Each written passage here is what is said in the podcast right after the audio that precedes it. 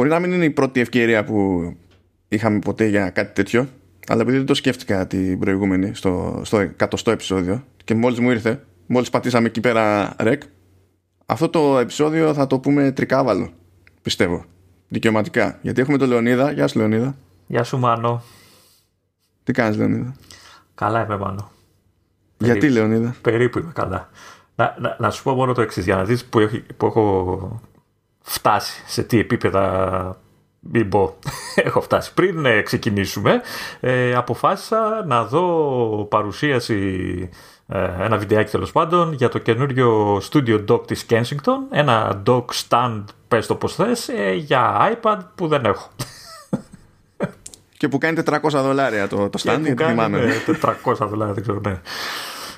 Και είχε φοβερό timing στην κυκλοφορία γιατί βγαίνει τη στιγμή που η αγορά περιμένει να ανακοινωθούν ένα iPad Pro. τα, τα καινούρια, ναι. Άμα έχουν πειράξει μισό χιλιοστό κάτι, δεν θα, λέ- θα είναι άχρηστο όλο, ξέρω εγώ τώρα. Πάντως χαιρόμουν εγώ. Πα- Εντάξει, πα- παρόλο που δεν είχα τη συσκευή που χρειάζεται, αλλά πα- χαιρόμουν, ήταν ωραίο έτσι. Πέρναγα καλά σε έναν ιδανικό κόσμο. Όλοι χρειαζόμαστε όνειρα. Όλοι χρειαζόμαστε όνειρα. Ακόμα και αν, τα πραγματο... αν πραγματοποιούνται για οποιονδήποτε εκτός από εμάς τους δύο. Γι' αυτό έχουμε τον Δημήτρη Πίζα. Γεια σου, Δημήτρη Πίζα. Γεια σας, γεια σου Μάνο, γεια σου Λεωνίδα. Γεια στους ακροατές.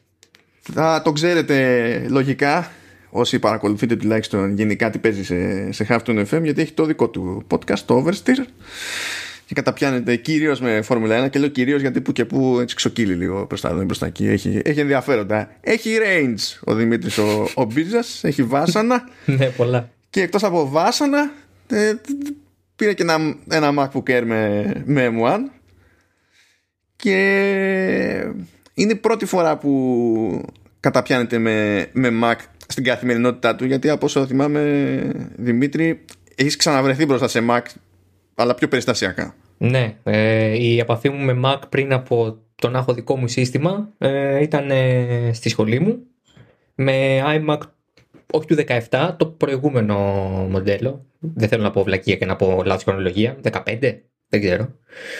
Α, πάντως, ναι. Και είναι εμπειρία. Οπότε είναι η πρώτη φορά που μπαίνει στην καθημερινότητα το, το macOS. Είναι φρέσκος, είναι μαθημένος από Windows υποτίθεται και θα το δει το πράγμα διαφορετικά. Πρόσεξε τι είπε, είπε εμπειρία, δεν είπε καλή κακή. είπε εμπειρία. Σκέτο. ναι, ναι, ναι. Ε, εντάξει. Θα αναπτύξουμε. Εγώ Παιδιά, άλλη μόνο, γιατί δεν έχουμε προϊστορία στο Command OS για- με, με γκρίνιες, δεν κατάλαβα. Δεν είναι, δηλαδή, τι... Α- από, από, από ποιον, δεν ε, καταλαβαίνω. Τι. Δεν σε πιάνω. Eject, eject, eject. Κάποιος να πατήσει το eject. Ταχτεί και ο Λεωνίδας. Σου έχω πει ότι οι δικές μου γκρίνιες είναι αυτές που λειτουργούν. Όταν θες να κάνεις πράγματα, θα μου λες να γκρινιάζω. Και γίνονται. Το έχουμε πει αυτό, το έχουμε ξεκαθαρίσει, έχει αποδειχθεί πολλές φορές. Οπότε δεν είναι γκρίνια, είναι κοινωνικό έργο. Μπορείς να μου πεις Λεωνίδα γιατί, γιατί εξακολουθώ ακόμη και κρατιέμαι και δεν χρησιμοποιώ συστηματικά και στα σοβαρά το αγαπημένο παρατσούκλι για την πάρτη σου; Οχ. Δεν το χρησιμοποιώ δημοσίως γιατί ιδιωτικά το χρησιμοποιώ. Εντάξει, οκ. Βγάζω λίγο τ' άχτι μου. Τι εννοείς, να ρωτήσω; Ποιο; Τι να ρωτήσεις; Τι να, αφού δεν θες, αφού ξέρω ότι δεν θες. Δεν θες, άστο. άστο. Αν έχει να κάνει με ζαζα- ζαζαρβατικό, δεν με νοιάζει, δεν θέλω. Ε, εντάξει, για φρούτο περνιέται. Α. Όχι σαν ζαβατικό, Εντάξει, αλλά εντάξει, έστω. τέλος πάντων. Τα αφήνουμε. Λοιπόν, ε, θα έχουμε έτσι λίγο μυστήριο επεισόδιο δεδομένων των περιστάσεων, γιατί έχουμε εκεί να πούμε δύο πραγματάκια για υπηρεσίες, κοινώς για Apple TV Plus. Η αλήθεια είναι κάτι ψηλό follow-up εκεί πέρα, να κλαφτούμε λίγο για την κατάργηση του HomePod, να, και εκεί που θα κλεγόμαστε να ρίξουμε και κάνα καντήλι στην Apple. Έτσι για το full effect. Αλλά το ζήτημα είναι ο, ο Δημήτρης ως άρτη αφιχθής macOS user Άλλος ένας άνθρωπος που έκαψες. Εντάξει παιδιά, εντάξει, κοίτα Κοίτα, και ο, και ο Ηλίας ο Παπάς είναι, απειλεί χρόνια ότι θα πάρει Mac αλλά δεν κάνει το, Το απονενοημένο. δεν κάνει το βήμα Κοτάει, κοτάει στη θέση σου, δεν θα ήθελα να κάνει αυτό το βήμα ο συγκεκριμένος άνθρωπος. Γιατί καταλαβαίνεις τι έχεις να ακούσεις μετά σε κάθε τι που δεν του λειτουργεί. Όλα θα είναι λάθος. Οπότε καλύτερα να μην πάρει για να, να είσαι ήρεμος, το παιδί μου. Τα ξέρω, ξέρω τι θα πω. Άμα μπεις σε τέτοιο τρυπάκι, ξέρω τι θα πω. Ένιωσες. Λοιπόν, να βγάλουμε τις λοιπές υποχρεώσεις που μας λυπήθηκαν και λίγο αυτή τη φορά. Δηλαδή, Money Money αυτή την εβδομάδα δεν είχε Apple Arcade. Και θα μας το ξεπληρώσει την άλλη εβδομάδα με κάτι πολύ συναρπαστικό. 52... είμαι, είμαι ένα που θα είναι συλλογή με 100 παιχνίδια μέσα. δεν ξέρω τι, τι θα γίνει, αλλά τέλος πάντων, οκ. Okay. Να βάλουμε εκεί λίγο Apple TV Plus στο μενού. Διότι ε, θα ξεκινήσει, θα σκάσει καινούργια σειρά. Πήρε straight to series order. Δεν φαίνεται να είναι limited series, αλλά θα μπορούσε. Αλλά δεν βλέπω τέλος. Όχι ψέματα, είναι limited series. Το λέει. Ναι, το πρώτο ναι, πράγμα που λέει. Μα δεν έχω εσπρέσο εδώ και ότι βγάζω μόνο μεγαλικό. δεν είναι τώρα δουλειά. Ναι, δηλαδή πρέπει να πιω μια νταμιτζάν. λοιπόν, ε, θα σκάσει νέα σειρά λοιπόν στο Apple TV Plus. Θα λέγεται Lady in the Lake και θα πρωταγωνιστούν, θα είναι και στην παραγωγή βέβαια, αλλά θα, θα πρωταγωνιστούν Νάταλι Πόρτμαν και Λουπίτα Νιόγκο ή μπορεί να μην είναι Νιόγκο, να είναι Νιόγκο παίζει αυτό, δεν είμαι σούπερ σίγουρος. Ε, ειδικά για την Πόρτμαν νομίζω ότι είναι και η επίσημη πρώτη σε τηλεοπτική παραγωγή. Όχι σε streaming service γιατί είχε κάνει ταινίες ξέρω, που στο, βγήκανε στο Netflix αλλά σε τηλεοπτική σειρά δεν έχει ξανασκάσει οπότε είναι και αυτό κατά μια, μια πρωτοτυπία. Υποτίθεται ότι το Lady in the Lake είναι μεταφορά ε, βιβλίου. Και η ιστορία λαμβάνει χώρα στη Βαλτιμόρη της δεκαετίας του 60 ε, καθώς παίζει τέλος πάντων ένα, μια υπόθεση εκεί μιας ε, μυστηριώδης και άλλη της μέχρι στιγμής δολοφονίας και από τη μία είναι η Νάταλι Πόρτμαν που το παίρνει πατριωτικά να δώσει πόνο εκεί πέρα με ερευνητική δημοσιογραφία και για κάποιο λόγο που δεν πολύ διευκρινίζεται βρίσκει απέναντί της αυτή την προσπάθεια τη, τη Λουπίτα Νιόγκο. Και θα δούμε πώς θα πάει αυτή η σύγκρουση και ποια θα είναι η κατάληξη. Αυτό είναι το ένα νέο της υπόθεσης. Το άλλο νέο ήταν πολύ πιο αστείο. Ε, θα, γιατί πρόκειται για docu-series λέγεται The Jet και είναι από τους δημιουργούς ε, ενός άλλου docu-series που λεγόταν Macmillions και είχε να κάνει με, γενικά με την άνοδο των McDonald's ως πίσνα και τα λοιπά. Ακούτε τώρα παιδιά το The Jet θα ασχοληθεί με μια διαφημιστική καμπάνια της Pepsi από τη δεκαετία του 90 που υποτίθεται ότι σου έδινε το περιθώριο να μαζεύεις πόντους και να τους εξαργυρώσεις και να αποκτήσεις διάφορα πράγματα το πρώτο βραβείο, βραβείο τέλος το, το, το, ό,τι πιο ακριβό και φαντασμαγορικό υποτίθεται ότι είχε η λίστα με αυτά που μπορούσες να καβατζώσεις με πόντους, ήταν ένα Harrier.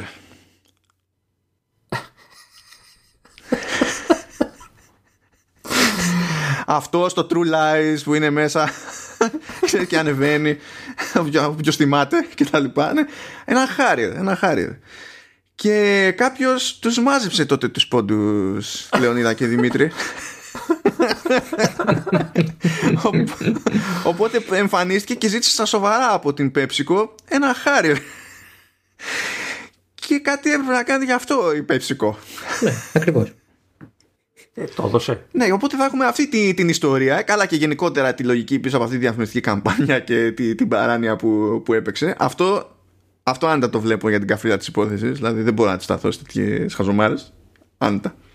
Δηλαδή έκατσε άνθρωπος για να πάρει αεροπλάνο, έκατσε και μάζευε πόντους. Πόσικο. Ε, πέψη, συγγνώμη. Ήπια. Δεν ξέρω, δεν ξέρω τι να σου πω, αλλά κοίτα, πώς αλλιώς θα καβάτζουν ένα αεροπλάνο. Το δει το ρεαλιστικά. Αυτός ήταν ο πιο απλός τρόπος. Το θέμα είναι το καβάτζωσε ή τον γιώσανε. Δηλαδή- δεν έχω διαβάσει την ιστορία για το τι έγινε τελικά και δεν θα το κάνω κανένα σποράλτια γιατί θέλω, θέλω να αναρωτιέμαι καθώς να το βλέπω αυτό το πράγμα. Πάντως, αν ήταν ξέρεις, ε, σοβαρό, ξέρεις, γιατί από ό,τι καταλαβαίνω το κάνανε για πλάκα η Πέψη, αν θα φάγανε μήνυση. Ε, ξέρεις, θα ήταν από τους λίγους διαγωνισμούς, θα έλεγες να κερδίσω το δεύτερο βραβείο, όχι το πρώτο. Τι να το κάνω, Πού να το βάλω το αεροπλάνο, μην απαντήσεις. Άκου τώρα, ο τίτλος της καμπάνιας Ήταν και πνευσμένος. Drink Pepsi, get stuff. Έτσι. Stuff. Πράγμα, πράγμα να, να έρχεται να σαλεύει. κάτι, κάτι άλλο εννοούσαν. Το Harrier ήταν. ε, Μπορεί, μπορεί. Πάει και αυτό, τέλος πάντων, και από εκεί και πέρα το άλλο έτσι, πιο ήπιο νέο είναι ότι η δεύτερη σεζόν του animated show που παίζει ήδη ρε παιδί μου σε Apple TV Plus του Central Park σκάει στις 25 Ιουνίου αλλά πριν καν σκάσει η δεύτερη αυτή σεζόν ε, πήρε και ανανέωση για, για τρίτη σεζόν. Αυτά θα το κουράσουν περισσότερο κάτι βιντεάκια, κάτι behind the scenes και τα λοιπά. Τα έχω εκεί στις σημειώσεις του επεισοδίου και θα δώσετε πόνο όσοι έχετε την περιέργεια. Προχωρώντας τα γρήγορα έχουμε λίγο follow-up διότι λέγαμε την προηγούμενη φορά με τον Λεωνίδα ότι η επικρατούσα άποψη είναι πως τα νέα απλά AirPods θα σκάσουν ως ονούπο και ότι μάλλον θα παρουσιαστούν στο φημολογούμενο τέλος πάντων event για τις 23 του μήνα το οποίο άλλαξε. Δεν ξέρω αν πήρες χαμπάρι. Α, δεν πρόλαβα, για πες. Ε, ο Πρόσερ, πώς λέγεται, νομίζω. Ε, ή- άλλαξε τώρα τα, Ο Τζον Πρόσερ, τι, τι είπε, τι ημερομηνία είπε. ε, για Απρίλιο.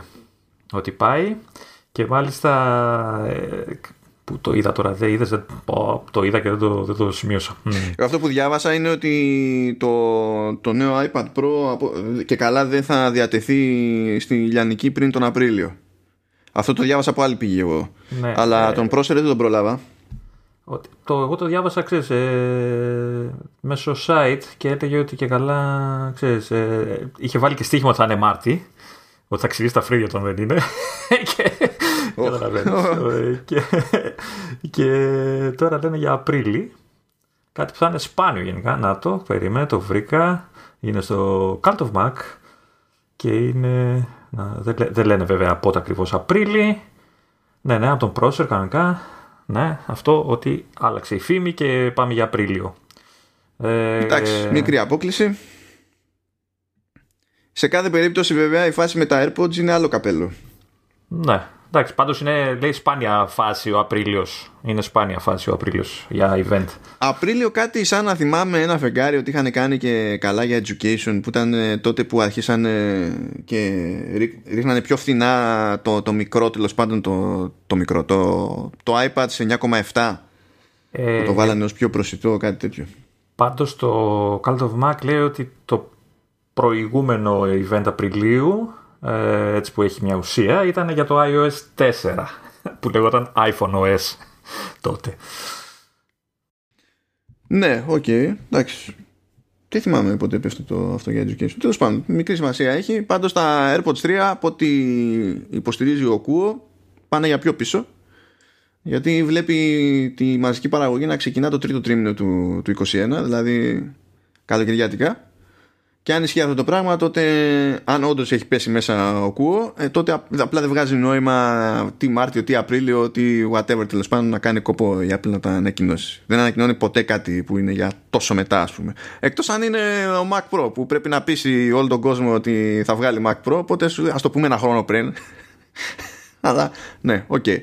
Πάει αυτό το, το μικρό follow-up, έτσι και ένα, ένα ψιλό ακόμη. Έσκασε ένα καινούριο firmware για τα AirPods Max που φαίνεται να ισιώνει ένα θέμα που προέκυπτε με την κατανάλωση των, των ακουστικών όταν έμπαιναν στη θήκη. Υποτίθεται ότι όταν μπαίνουν στη θήκη έμπαινε σε low power mode για να έχει λιγότερη φύρα η, η μπαταρία. Σε κάποιες περιπτώσεις αυτό απλά δεν συνέβαινε. Αμεληταίο πρόβλημα, γιατί να ενοχληθεί κανένας. Ώρες, ώρες αναρωτιέμαι, μήπως θα ήταν πολύ πιο εύκολο για την ίδια τη ζωή της Apple να βάλει ένα ρημαδοδιακόπτη να σβήνουν. δηλαδή, Δεν πιστεύουμε στους διακόπτες. Σαν τους οπαδούς του Τραμπ που δεν πιστεύουν στους αριθμούς. κάθε και κάνει ολόκληρα τσιπάκια, συστήματα, firmware για να σβήνουν και να ανάβουν μόνα τους. Ένας διακόπτης είναι ο ρημάδης. Ή, Πώς ήταν η, η ιστορία με το, με το μολύβι και τους Ρώσους και το φεγγάρι, θυμάσαι; Κάπως έτσι.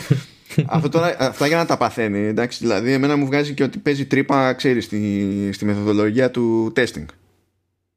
Που μπορώ να καταλάβω γιατί. Γιατί το, επειδή το testing συνήθως είναι αυτοματοποιημένο, είναι δύσκολο να πεις ότι ωραία, θα βάλω τα ακουστικά στη θήκη ως tester και θα τα αφήσω κάπου και θα δω τι θα γίνει μετά από κάτι ώρες. Καταλαβαίνω. Αλλά η τρύπα είναι τρύπα. Τέλος πάντων, φαίνεται ότι το διόρθωσε αυτό το πράγμα. Οπότε μπαίνει όντως πιο αξιόπιστα σε low power mode όταν το χώνεται στο smart key, στη φοβερή αυτή θήκη. ε, ώστε να μην παίζει φύρα και να κρατάνε όσο πρέπει να κρατάνε με μεικτή χρήση κτλ. Και, και αυτό ήταν το τελευταίο, όχι, το σχεδόν τελευταίο follow-up, διότι από σπόντα πήρε χαμπάρι ο Λεωνίδας κάτι λίγο πριν ξεκινήσουμε την εγγραφή η, η iStorm, η αντιπροσωπεία εδώ πέρα. Η iSquare και λέω η iStorm.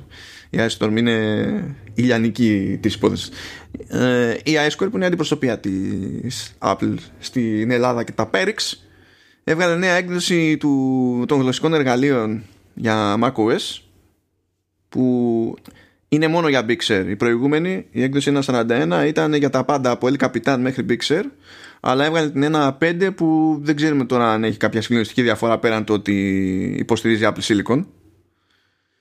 Και ως γνωστό περιλαμβάνει τον ορθογράφο στα ελληνικά και ε, ελληνικό θησαυρό ο οποίος τουλάχιστον σε μένα δεν ξέρω αν φταίει το plugin ξέρω εγώ η, η beta μου ε, όταν πάω να ενεργοποιήσω στο, στα system preferences απλά κρασάρει επίσης στα system preferences το σχετικό pain φυσικά ε, δεν υποστηρίζει dark mode αλλά αυτό που με ενοχλεί περισσότερο είναι ότι βγαίνει τέτοιο update και η iSquare λέει εντάξει δεν χρειάζεται να το πω σε κανέναν Συγγνώμη, έτσι δεν έπρεπε να δουλεύει ο θησαυρός. Να τον ανοίγεις και να κρασάρει. Αυτό δεν είναι η σωστή λειτουργία. Α, και καλά λυγίζει υπό το βάρος του, του πλούτου. Ναι, ναι, ναι. ναι, ναι. Επειδή έχουμε και φοβερή γλώσσα τα ελληνικά και έτσι, δεν αντέχει το σύστημα. Πάντως δεν φταίει η μπέτα σου γιατί σε μένα κρασάρει. Τώρα δεν ξέρω πώς πρέπει να κατεβάσουμε κανένα έξτρα που είναι μόνο για το θησαυρό, ξέρω για να συνδεθούν, ξέρω εγώ, κάτι τέτοιο. Μήπως έχουν κανένα έξτρα αρχιάκι. Δεν ξέρω, δεν ξέρω. Πάντως χαίρομαι που στις σημειώσεις εδώ πέρα σε κάθε έκδοση και τέτοια που λέει για από ποια τι macOS και πέρα είναι ok ξέρω εγώ ε, λέει νεότερο και το γράφει με ωμέγα το, το νεότερο και εντάξει αυτό μαλακώνει λίγο το, τον αρχικό πόνο Πάντως να ξεκαθαρίσουμε ότι και οι προηγούμενες εκδόσεις, η τελευταία τουλάχιστον ε, δούλευε σε Big Sur, τουλάχιστον σε μένα δεν είχα κάποιο θέμα. Τώρα δεν ξέρω τι, ε, μάλλον αυτό που λες για την υποστήριξη για Silicon ε, το κάνανε. Ε, Πάντως, οκ, okay, όποιος θέλει πάει με την κλασική διαδικασία στο site, κατεβάζει και έχει ορθογράφο, ας πούμε. Δημήτρη, κάτσε να σου κάνω έτσι μια πάσα τώρα που κληρώνει ώστε να έχεις να βάλεις εκεί πέρα τον ορθογράφο και να μας πεις και στην τελική αν σου κρασάρει και σε ένα θησαυρός. Δεν θα το δοκιμάσω τώρα γιατί θα τα ακούσεις όλα. Αλλά θα υπάρξει follow-up που μπορείς να αναφέρεις στο επόμενο επεισόδιο ότι ναι, κράσαρε και στο Δημήτρη κανονικότατα. Όλα πήγαν όπως έπρεπε. Έτσι. Έτσι. μέχρι, για, μέχρι τότε θα μείνετε με την αγωνία, παιδιά. Δεν θα ξέρετε τι συνέβη στο σύστημα του, του Δημήτρη. Ναι, ναι. Αλλά τώρα θα πιάσουμε τα υπόλοιπα με το, με το Δημήτρη. Λοιπόν, Δημήτρη. Πρώτα απ' όλα, ναι. λίγο background για να συνεννοηθούμε όλοι μεταξύ μας και όποιος μας ακούει. Συγγνώμη, δεν θα κάνουμε το, την κηδεία του HomePod.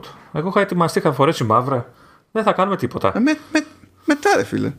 Α, μετά. Α, τι δεν θα αφήσουμε το κλάμα για το τέλος; Δεν είναι πιο, πιο δραματικό έτσι να, να, να κλείσουμε καθώ κυλάει το δάκρυ. Επειδή μας ξέρω και θα ξοκύλουμε, βλέπω να μην λέμε τίποτα πάλι. Και εγώ γι' αυτό το έβαλα εκεί πέρα. Γιατί λέω, άμα, άμα, ε, άμα πιεστεί από χρόνο ο Δημήτρης στην πορεία, τουλάχιστον να μπορεί να σηκωθεί και να φύγει. Γιατί ας, να ξεφύγουμε HomePod. Κλάφτα. Ε, λοιπόν, ε, να ξεκινήσουμε έτσι λίγο με τα, με τα βασικά. Άσε τώρα το ότι πήρες εκεί πέρα ένα MacBook Air με M1. Αυτό αυτό σε πρώτη φάση. Πιάσε λίγο την προηγούμενη σου επαφή με, στην ουσία με πλατφόρμες και συστήματα Apple για να καταλάβει ποιος μας ακούει πώς μπήκες τέλος πάντων στο όλο οικοσύστημα πώς, ποια ήταν η πορεία μέχρι να φτάσουμε στο σήμερα ε, Windows πορεία δηλαδή ε, έχω δουλέψει και έχω εργαστεί και, και στη δουλειά μου και σπίτι κανονικά με Windows συστήματα Όπως είπα, η μόνη επαφή που είχαμε Mac ήταν για τέσσερα χρόνια στη σχολή και αυτή όχι σε καθημερινή φάση, μόνο σε κάποια συγκεκριμένα μαθήματα ή αν έπρεπε να κάνουμε κάποιο συγκεκριμένο π.χ. για μοντάζ, ας πούμε, έχω δουλέψει Final Cut Pro ή κάτι τέτοιο.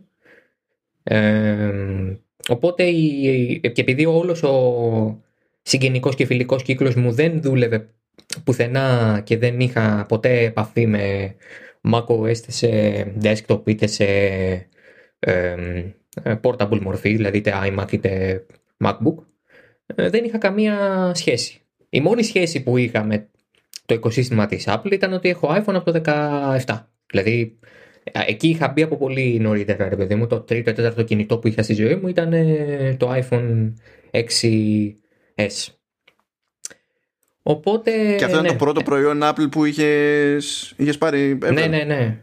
Ναι, ναι, ναι, ναι. Το είχα, είχα κάπως, ε, για παράδειγμα, ε, δεν, δεν είχα κανέναν που να ήξερα και να είναι πολύ κοντινός μου άνθρωπος και να έχει macOS σύστημα. Ήξερα πάρα πολύ κόσμο που είχε iOS σύστημα, είτε iPad είτε iPhone. Ε, μιλάμε τώρα για 3G και 4 και 4S και το καθεξής. Οπότε μεγαλώνοντας έπιασα διάφορα τέτοια κινητά, μπήκα εκεί. Αλλά από Mac, από macOS ε, συστήματα, καμία πραγματική τριβή. Οπότε όλη μου η ζωή ήταν τα Windows τα οποία έχω κάνει, στα οποία έχω κάνει διατριβή, κανονικότατα. Ε, έχω δουλέψει με πάρα πολλά προγράμματα και σε πάρα πολλές εκφάσεις τους. Ε, και τώρα έγινε η μετάβαση εδώ και όλα είναι πραγματικά σαν να μαθαίνω ανάγνωση ε, από την αρχή, λέει, σαν να έχω πάθει αμνησία και πρέπει κάποιος να μου μάθει, δηλαδή έχω στείλει, η κοπέλα μου για παράδειγμα έχει ε, iMac ε, και τις πρώτες τρεις ώρες ε, και, στην, και σε εκείνη και λιγότερο στον ε, Μάνο, γιατί με τον Μάνο μιλήσαμε και στο τηλέφωνο σε κάποια φάση. Έστελνα και έλεγα, μα καλά που είναι το start. Ένα start αντίστοιχο δεν έχετε σε αυτό το πράγμα, ας πούμε, εδώ πέρα. μια, μια, Please ένα help, interface please που να, help. που να δουλεύει σαν έναρξη, ρε παιδί μου, δεν έχετε. Και μου λέει το μιλαράκι. Το μιλαράκι. Ξέρεις, εγώ το έχω, έχω και ένα θέμα. Θέλω το σύστημα να έχει τη, τη, τη γλώσσα του interface στην οποία ο κατασκευαστής intended it to be. Δεν θέλω τα ελληνικά. Sorry, Λεωνίδα. Ε, θέλω, θέλω, θέλω την αγγλικούρα. Γιατί ε, αν ψάξω ένα tutorial, δεν χρειάζεται στο μυαλό μου να κάνω μεταφράσεις. Ε, μπορεί άμα το μάθω τελείως καλά το μηχάνημα και τα λοιπά σε βάθος χρόνου να το γυρίσω και ελληνικά και να συνεννοούμαστε πιο εύκολα. Αλλά της έλεγα, μου λέει, ναι, ε, Νομίζεις. ξέρω εγώ. Νομίζω θα συνεννοήσει πιο εύκολα στα ελληνικά, αλλά τέλος πάντων. ναι, ρε, εντάξει. Απλά το system preferences εκείνη μου το έλεγε ας πούμε, στα ελληνικά και της λέω ποιο είναι αυτό; Μου λέει ναι, το system preferences. Α, οκ, της λέω αυτό, ξέρω, οκ. Ε, control έχετε, ναι, μου λέει έχουμε, αλλά δεν δουλεύει έτσι. Είναι command το control σου. Ωραία, λέω. Είναι αυτά τα πράγματα, ρε παιδί μου, κατάλαβες. Και ναι, οπότε η πορεία ήταν αυτή. Να πούμε ότι το έχω Ούτε, από το ούτε Σάββατο. δεν ήταν Οπότε- όμως το δεύτερο σου προϊόν ο, το, το MacBook πάλι. Γιατί στο μεσοδιάστημα Ναι, έχω παίξει μπάλα με iPad ε, 7ης γενιάς, το 10,2, 10,2 ιντσών, ε, που ήταν το, όχι δεύτερο, το δεύτερο είναι διαφορετικό γιατί έχω αλλάξει πολλά iPhone από τότε που πήρα το πρώτο, είναι το δεύτερο κάτι που να μην είναι iPhone, που ήταν της οικογένειας έτσι ευρύτερα, και τώρα το τρίτο είναι το Air. Ευτυχώς που δεν είπες iPad Pro, γιατί θα είχα κλείσει το, το τηλέφωνο τώρα έτσι. Θα, θα, θα είχες σταματήσει Γιατί- το ηχογράφηση. Για- ε, ποιο, ποιο είναι το πρόβλημά σου με τα iPad Pro? Με τα iPad Pro, τι πρόβλημα έχω; Είναι ότι δεν έχω κάποιο σπίτι μου. Αυτό είναι Α, το οκ, πρόβλημά οκ. μου. Α, ok, ok. Όχι, είναι ένα απλό ταπεινό δεκάρι. Ναι. Ε, να κάνω εγώ μια ερώτηση. Ε, Μμμ. Βάσει της επιλογής που έκανες, δηλαδή το MacBook Air, εμένα και δεν συμμαζεύεται, πάει να πει ότι ε, ε, δεν χρειάζεσαι ουσιαστικά Windows πια για τη δουλειά σου, για το οτιδήποτε. Όχι, όχι. Χρειάζομαι και αυτό είναι κάτι που θα παντρέψω. Τα χρειάζομαι και τα δύο. Γιατί ε, ο υπολογιστής που έχω σε Windows είναι ένα κανονικό tower. Αρκετά δυνατό για αυτό που το θέλω εγώ. Ικανό για gaming. Δηλαδή το Windows σύστημά μου δεν θα πέσει σαν χρηστία ούτε θα το βάλω απολυτήριο. Ε, είναι, θα είναι ένα σύστημα το οποίο θα δουλεύει επειδή εγώ πολύ συχνά αναγκάζομαι να κάνω δουλειά σε πολλές καρτέλες ή σε πολλά διαφορετικά προγράμματα. Ε, ε, τα Windows με βοηθάνε γιατί έχω μια οθόνη ας πούμε εδώ πέρα 24. Μπορώ να σπάσω την οθόνη σε 3 ή 4 κομμάτια λίγο πιο ξεκούραστα από το 13 το MacBook.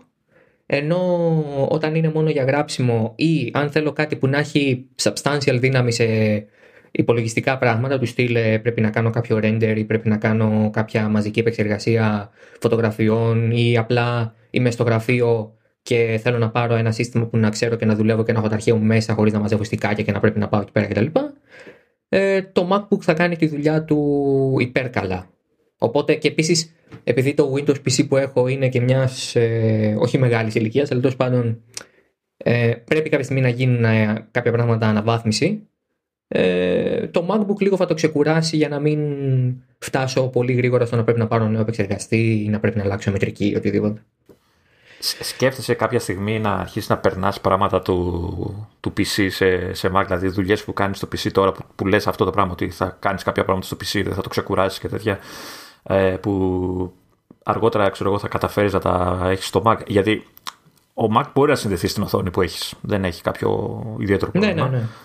Ε, Πώς το βλέπεις, θα, θα μπορέσεις, γιατί ξέρεις, τα, τα συγκεκριμένα μοντέλα για την ώρα τουλάχιστον δεν παίζουν με Windows καθόλου. Οπότε αυτό, αυτό ήθελα να, να μάθω. Ε, υπάρχει, υπάρχει προοπτική, αν όχι όλες, κάποιες ε, δουλειές που κάνεις στο PC να περάσουν ε, αποκλειστικά σε Mac; Ε, αποκλειστικά όχι, γιατί ε, ένα Windows PC είναι πάντα πολύ πιο φτηνό και να το φτιάξεις, γιατί μπορεί να το φτιάξεις καταρχάς. Ε, και είναι κάτι το οποίο, ε, ειδικά στην Ελλάδα, θα το βρεις πολύ πιο συχνά. Οπότε δεν θέλω να χάσω την επαφή με τέτοια, τέτοιο σύστημα και επειδή έχω και ένα πολύ καλό εδώ στο σπίτι, είναι δύσκολο να το ξεχάσω.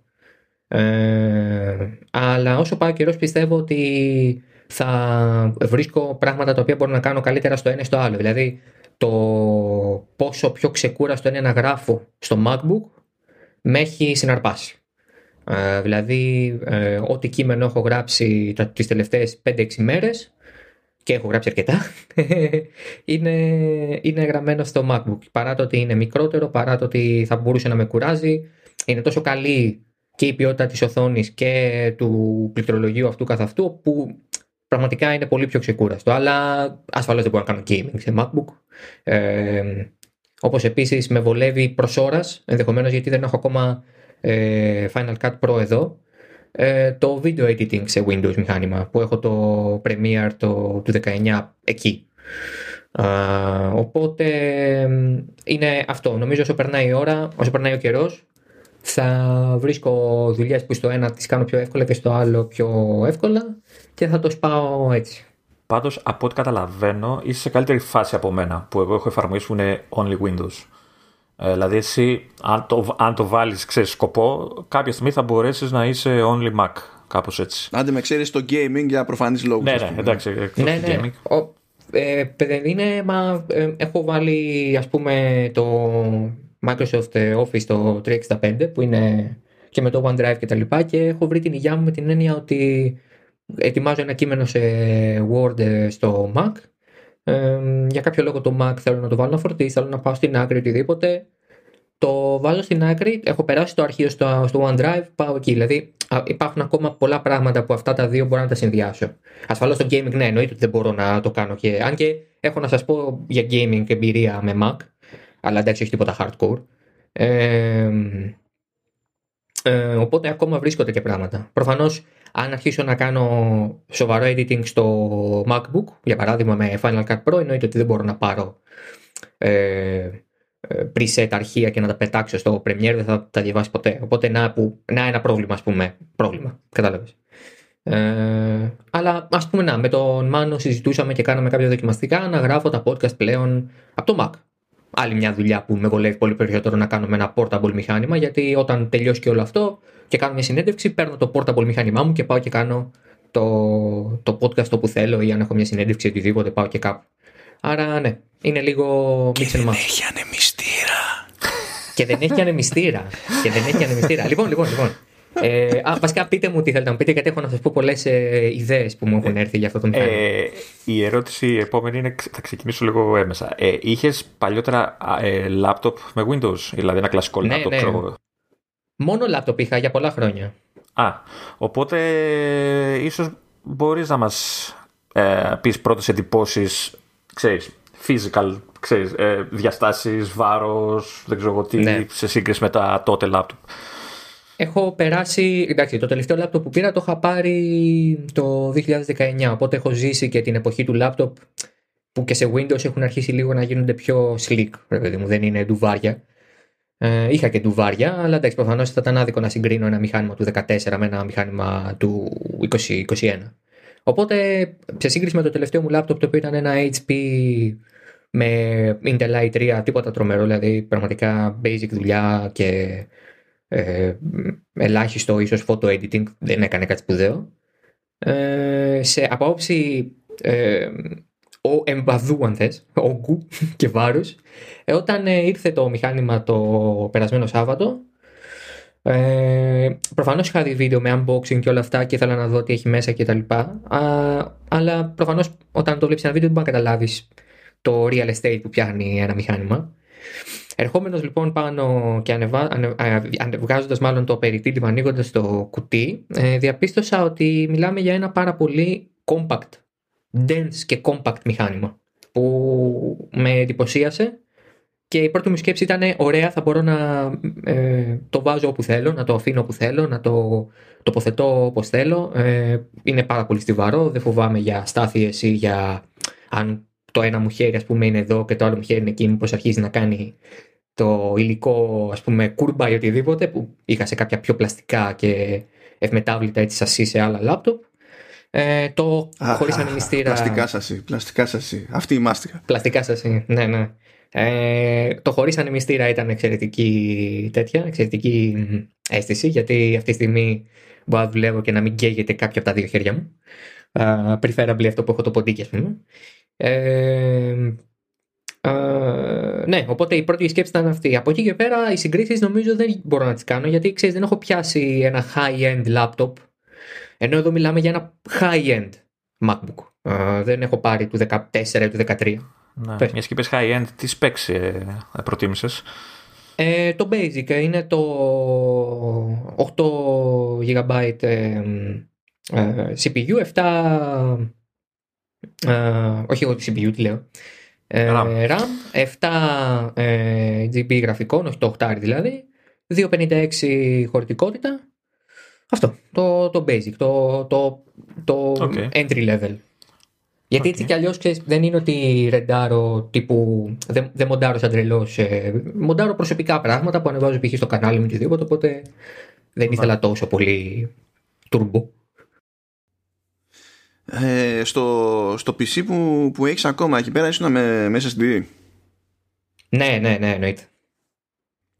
Θυμάσαι περίπου τι, τι, τι βεληνικούς SSD έχεις εκεί μέσα; Τι εννοείς; Τι ταχύτητα βεληνικούς; πιάνει; Τι ταχύτητα πιάνει. Α, όχι, όχι, παιδιά, δεν θυμάμαι. Δεν θυμάμαι, δεν θυμάμαι καθόλου. Οκ. Θα, θα σας γελάσω. Θα μπορούσα να πω 500 εγγραφή, 500 read, αλλά μπορεί και να λέω ψέματα.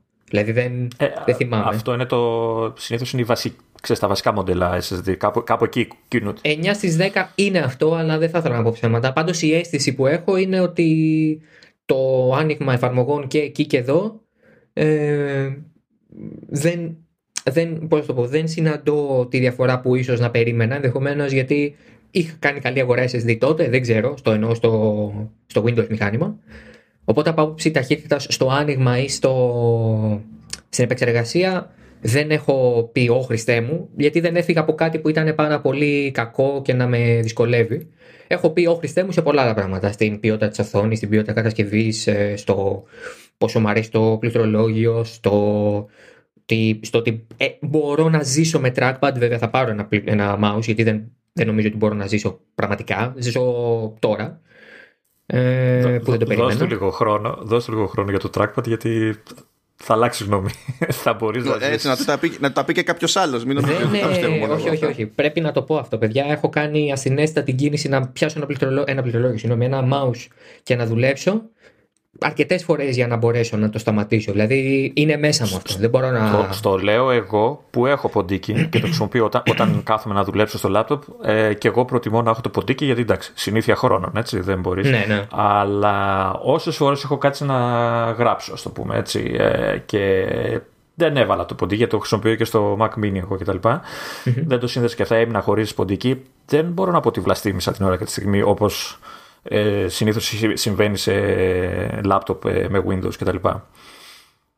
Όχι, συμφωνώ. Απλά είναι ότι ε, κάνω πολλές φορές, επειδή, επειδή μου λόγω δουλειάς εγώ αναγκάζομαι να περνάω από πάρα πολλά tabs σε πάρα πολύ μικρό χρονικό διάστημα. Ε, δεν θέλω το χέρι μου, ε, το δεξί μου χέρι να ε, μην είναι εκεί που το έχω συνηθίσει σε Windows μηχάνημα, γιατί έτσι χάνω χρόνο. Είναι δικό μου πρόβλημα. Δεν ναι, αντιλέγω ναι, ότι το trackpad. Το καταλαβαίνω. Ε, απλά παίξε λίγο και με τα gestures που υποστηρίζει και όλα αυτά. Ναι, ναι, τα έχω, τα έχω, και τα hot corners επίσης που νομίζω ότι είναι feature των, του Big Sur, δεν είμαι σίγουρος. Όχι, είναι ε, παλιά υπόθεση και τα hot corners λειτουργούν και με mouse. Δεν είναι ότι πηγαίνουν και καλά με το trackpad. Πάντως έχω, ναι, και έχω κάνει και map κάποια πράγματα. Οπότε ναι, ότι το trackpad, το λέω, το trackpad δεν περίμενα ότι θα μπορούσα να ζήσω αλλά απ' την άλλη ε, είναι μια λύση που θα την προτιμήσω αν π.χ. δεν μπορώ να πάρω μαζί μου mouse ή προκειμένου δεν έχω ένα mouse να, που, να, που να μπορώ να βάλω. Ναι, ναι. Αφανούμε, δεν θέλω να δω τι θα ισχύει σε ένα χρόνο από σήμερα, ορσό. γιατί, γιατί πολλοί ξεκινάνε έτσι και ακόμα και για την περίπτωση που λες ξέρεις, για το τι software προτιμάς πιο λειτουργικό ανάλογα με την περίπτωση κτλ. Ο πιο δύσκολος άνθρωπος σε αυτό το θέμα που έχω πετύχει δεν είναι ο Λεωνίδας, γιατί ο Λεωνίδας δεν είναι ζήτημα δυσκολίας. Απλά είναι η δουλειά του τέτοια που βασίζεται σε εργαλεία που πολύ απλά δεν έχουν εκδώσει για Mac. Εκεί δεν έχει σημασία τι προτιμάει. Ναι. Το, η κατάσταση είναι αυτή που είναι. Έτσι. Ο πιο δύσκολος που έχω πετύχει είναι ο Βασίλης ο Γεωργακόπουλος. Ο Βασίλης ο Γεωργακόπουλος ήθελε στοργή και προδέρμ ώστε να κάνει boot σε macOS το πρώτο διάστημα που, που είχε Mac. Δηλαδή πρέπει να το τζικλάω για να μην κάνει οπωσδήποτε ε, boot σε Windows. Ξέρεις, αυτό που λες ε, είναι ένας από τους λόγους που αποφάσισα όταν πρωτοπήρα το λάπτοπ να, ξέρεις, να, να, να, τα σκάσω, στο πούμε, για parallels. Ε, γιατί θα, φοβάμαι ότι θα πέσω και εγώ σε, αυτό το, σε αυτή τη, τη λούπα, ρε παιδί μου, ότι δεν θα μπουτάρω σε Mac. Οπότε με το Parallels μπορώ ε, ξέρεις, να έχω και τα δύο λειτουργικά ταυτόχρονα και να ξέρεις, τα, εκείνη τη στιγμή να επιλέγω ή να, ξέρεις, να, να χρησιμοποιώ αυτό που με, έχω μάθει να με βολεύει ε, την εκάστοτε, στην εκάστοτε περίπτωση. Ε, βέβαια το command control με άμεση αναλλαγή λειτουργικού είναι, είναι αυτό. αστεία υπόθεση ακόμα και τώρα. Ε, λογικό είναι αυτό. Πάντως, νομίζω ότι εσύ το σκεφτόσουν και από άποψη ευκολία και για το, αν ξέρεις, το, το, να κάνεις δεξιά και αριστερά, όλη ένα restart ήταν αποτρεπτικός παράγοντας. Ο Βασίλης νομίζω ότι απλά έκανε αυτό που κάνει ο περισσότερος κόσμος εγκεφαλικά, όχι στο computing, αλλά γενικότερα, ρε παιδί μου. Ότι σου λέει, γιατί να, εφόσον έχω μάθει και κάνω τη δουλειά μου στο, σε κάτι γνώριμο, γιατί να μπω στη διαδικασία να ξεφύγω, εφόσον δεν είμαι υποχρεωμένος να το κάνω, ρε παιδί μου.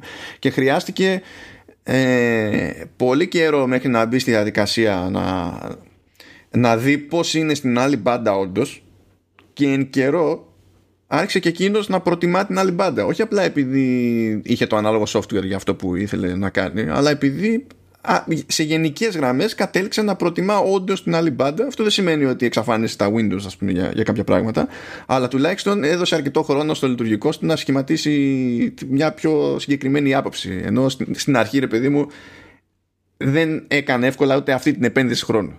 Αυτό, αυτό θέλω να πω. Βέβαια, ο Δημήτρης εδώ πέρα δεν έχει επιλογή να μην κάνει επένδυση χρόνου, διότι ένα λειτουργικό είναι εκεί πέρα.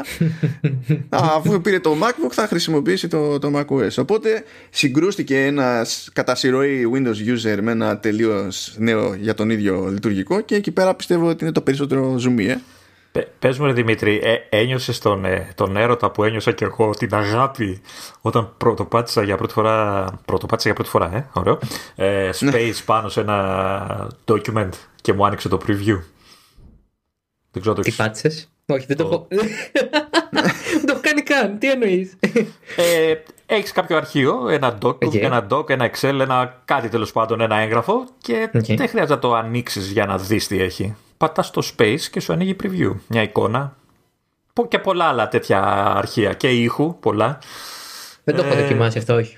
Ναι, αυτό ήταν, ήταν, ήταν από τους πρώτους μου έρωτες όταν πρώτο χρησιμοποίησα Mac. Είχα πάθει. Δεν το έχω. Ε, γενικά, με απόψη shortcuts ε, είμαι ακόμα στο learning curve. Ε, γκουγκλάρω πράγματα τα οποία ξέρω αυτοματοποιημένα στο μυαλό μου να κάνω με Windows. Πρώτα δοκιμάζω να τα κάνω με command και αυτό που κάνω λέγοντας ότι, OK, στο μυαλό μου το έχω σε φάση command ίσον control, αλλά command και αυτό ή control και αυτό είναι το ίδιο πράγμα. 9 στις 10 πέφτω μέσα. Ε, command C, command V και command A ή command Z, δηλαδή αυτά τα πράγματα που θα έκανα με. Ναι, αυτά είναι control C, control V και όλα αυτά τα, τα έχω ήδη έτοιμα στο μυαλό μου. Ε, να πούμε φυσικά ότι το MacBook Air M1 και τα Pro έχουν και το Globe Key πλέον, οπότε η αλλαγή γλώσσας.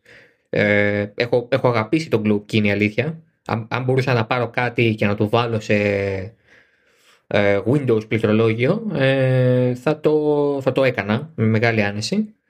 Ε, διαφωνώ, διαφωνώ γιατί έχω συνηθίσει απόλυτα ε, την αρχική, το αρχικό shortcut, γιατί τώρα το έχουν αλλάξει ε, για την εναλλαγή ναι, γλώσσας, ναι, που είναι το, ναι. το command space. Command space, ό,τι καλύτερο. Το οποίο command space είναι πλέον το spotlight.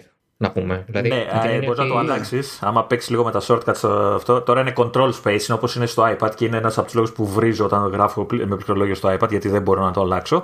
Ναι, Αλλά ναι. Command Space ε, νομίζω είναι ένα, μια συντόμευση ε, φτιαγμένη από αγγέλους. Όχι, παιδιά, ε, το μικρό μου δάχτυλο πηγαίνει στο Globe Key σαν, όχι, όχι, σαν το Δεν χρειάζεται. Όπως έχεις ακουμπημένα τα, τα, τα χέρια σου πάνω στο πληκτρολόγιο και γράφεις, απλά κουνάς τους αντίχειρες. Δεν κάνεις τίποτα άλλο. δεν χρειάζεται να αλλάξεις στάση.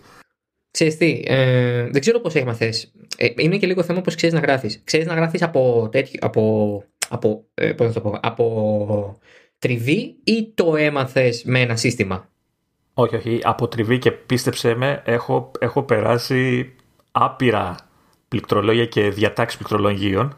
Ε, δεν μπορώ να φανταστεί. Δηλαδή υπήρχε περίοδος παλιά που είχα αμίγκα, είχα αμίγκα από Γερμανία η οποία είχε πληκτρολόγιο γερμανικό που σημαίνει ότι το Z και το Y, το y νομίζω ήταν αντίστροφα σαν, σαν πλήκτρα ZY, την οποία χρησιμοποιούσα με αγγλικό keymap, ε, αγγλική διάταξη πληκτρολογίου, οπότε όπως το ξέρεις, και ταυτοχρονα και ελληνικά. Έτσι δηλαδή, ό,τι να είναι. Για όλο mindfuck. ναι, ναι, ναι. ναι.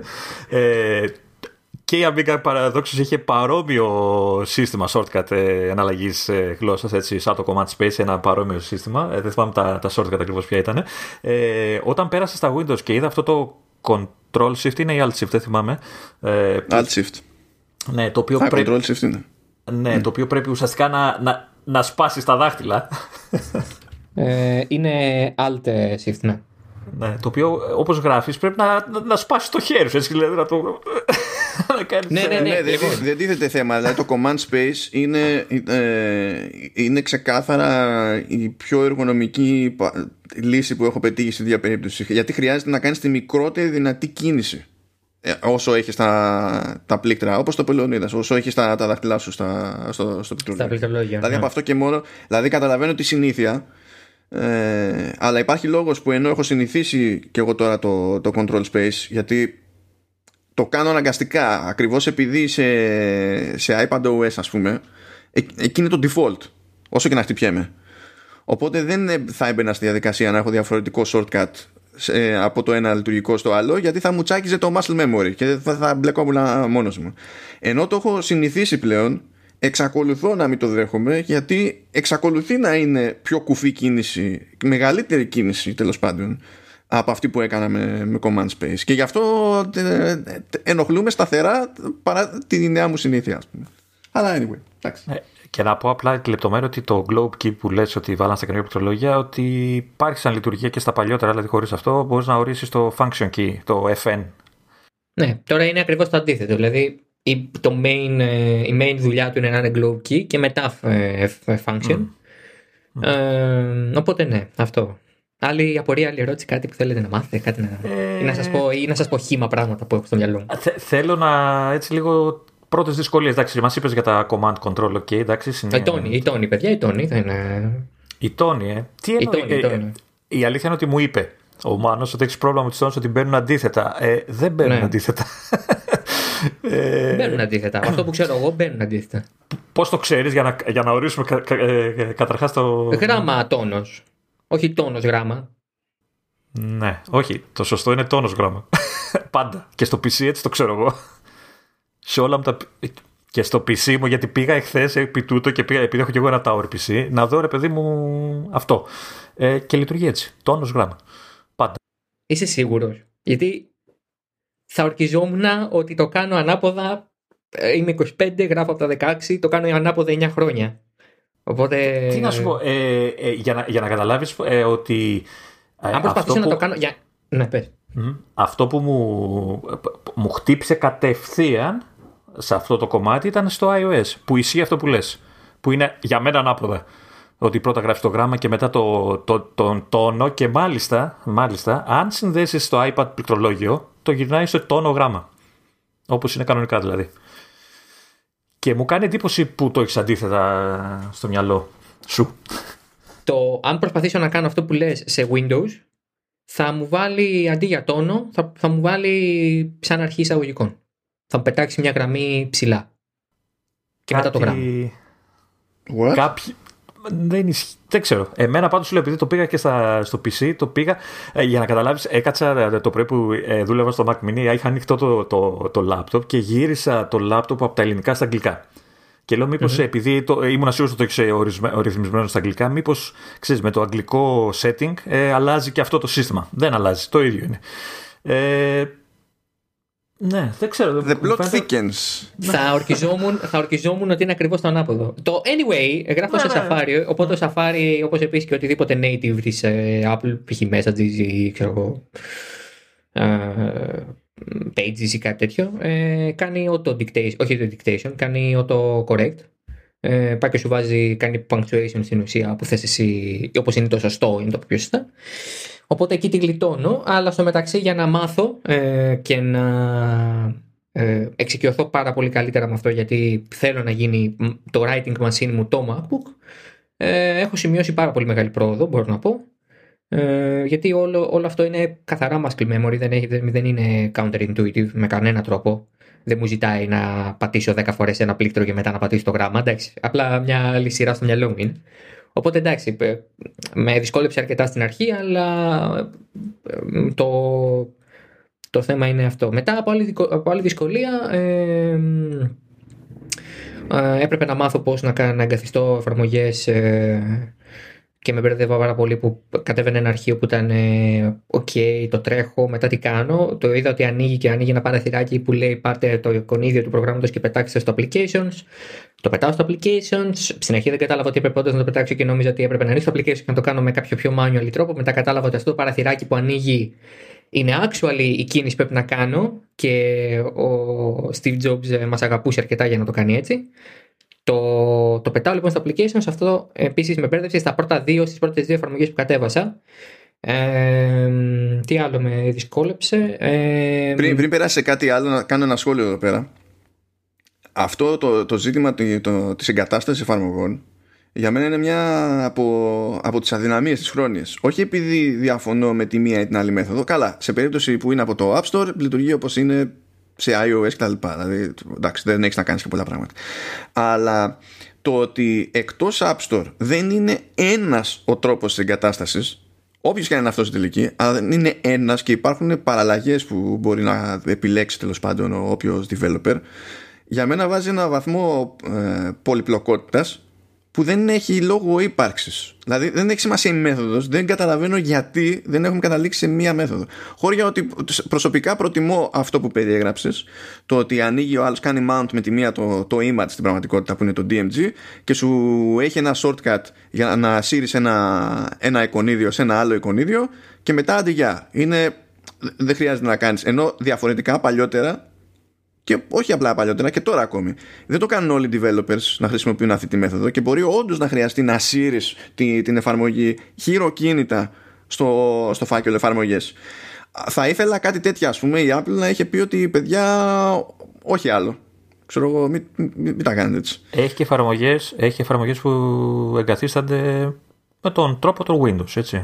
Κάνουν Ναι, που έχουν και installer κανονικά. Ναι, ναι. installer κανονικά.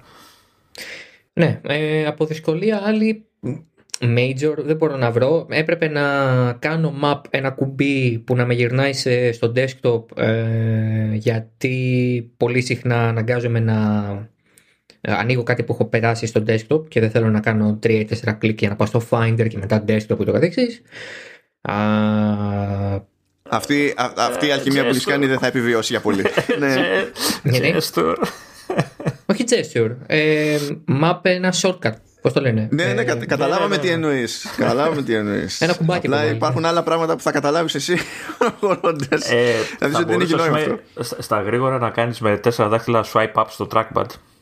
Ένας γρήγορος τρόπος. Να σου εμφανίσει όλα τα παράθυρα και απλά να πατήσεις στο desktop. Όχι τα πανάθυρα. Όχι τα... Α, α εννοείς. Α, ναι, ναι, ναι, κατάλαβα. κατάλαβα. Ναι, αν έτσι, έτσι όπως είσαι τώρα, έτσι όπως είσαι τώρα, έτσι κι αλλιώς θα κάνει θόρυβο αυτό. Βάλει τέσσερα δάχτυλα στο trackpad και σύρε προς τα πάνω. Ναι, το βλέπω, το κάνει, το έχω ξανακάνει. Απλά αυτό είναι πάλι δύο κινήσεις παραπάνω από αυτές που θέλω να κάνω. Ναι, Εγώ ναι, θα κατα... κάνω μία ξέρω τι κίνηση. κάνεις. Ε, εγώ, ας πούμε, έχω αντίστοιχο που μου λείπει, μου λείπει, απ- απόλυτα μου λείπει από τα Windows, το ε, Start ε, Control ε, που εμφανίζει το, το File Explorer, ε, που σαν shortcut στα Windows είναι καθολικό. Δηλαδή, όπου και να βρίσκεσαι, μόλις πατήσεις αυτούς ε, τη συντόμηση, σου ανοίγει το παραθυράκι File Explorer. Στο Mac δεν παίζει αυτή η συντόμηση. Ο μόνος τρόπος για να παίξει είναι Command Ni, ε, αφού έχεις κάνει κλικ ε, σε κενό desktop, για να σου ανοίξει και καλά η New Finder. Ε, αυτό μου λείπει, ας πούμε, ε, απόλυτα εμένα από το, από το Mac. Να πούμε επίσης ότι υπάρχει ένα shortcut τέλος πάντων για να ανοίγει σε Finder window το desktop και είναι Command Shift D. Αυτό είναι το, το default. Α, Οκ. Ναι, βασικά με τα, το Command Shift είναι shortcut για διάφορες τοποθεσίες στο σύστημα. Οπότε το D είναι το desktop. Αν πατήσεις το I, σε ανοίγει κατευθείαν στο iCloud Drive. Αυτά είναι γενικό, με βάση την ονομασία δηλαδή της τοποθεσίας. Το θέμα από ό,τι βλέπω εδώ ότι πρέπει να είσαι πάλι σε κενό desktop.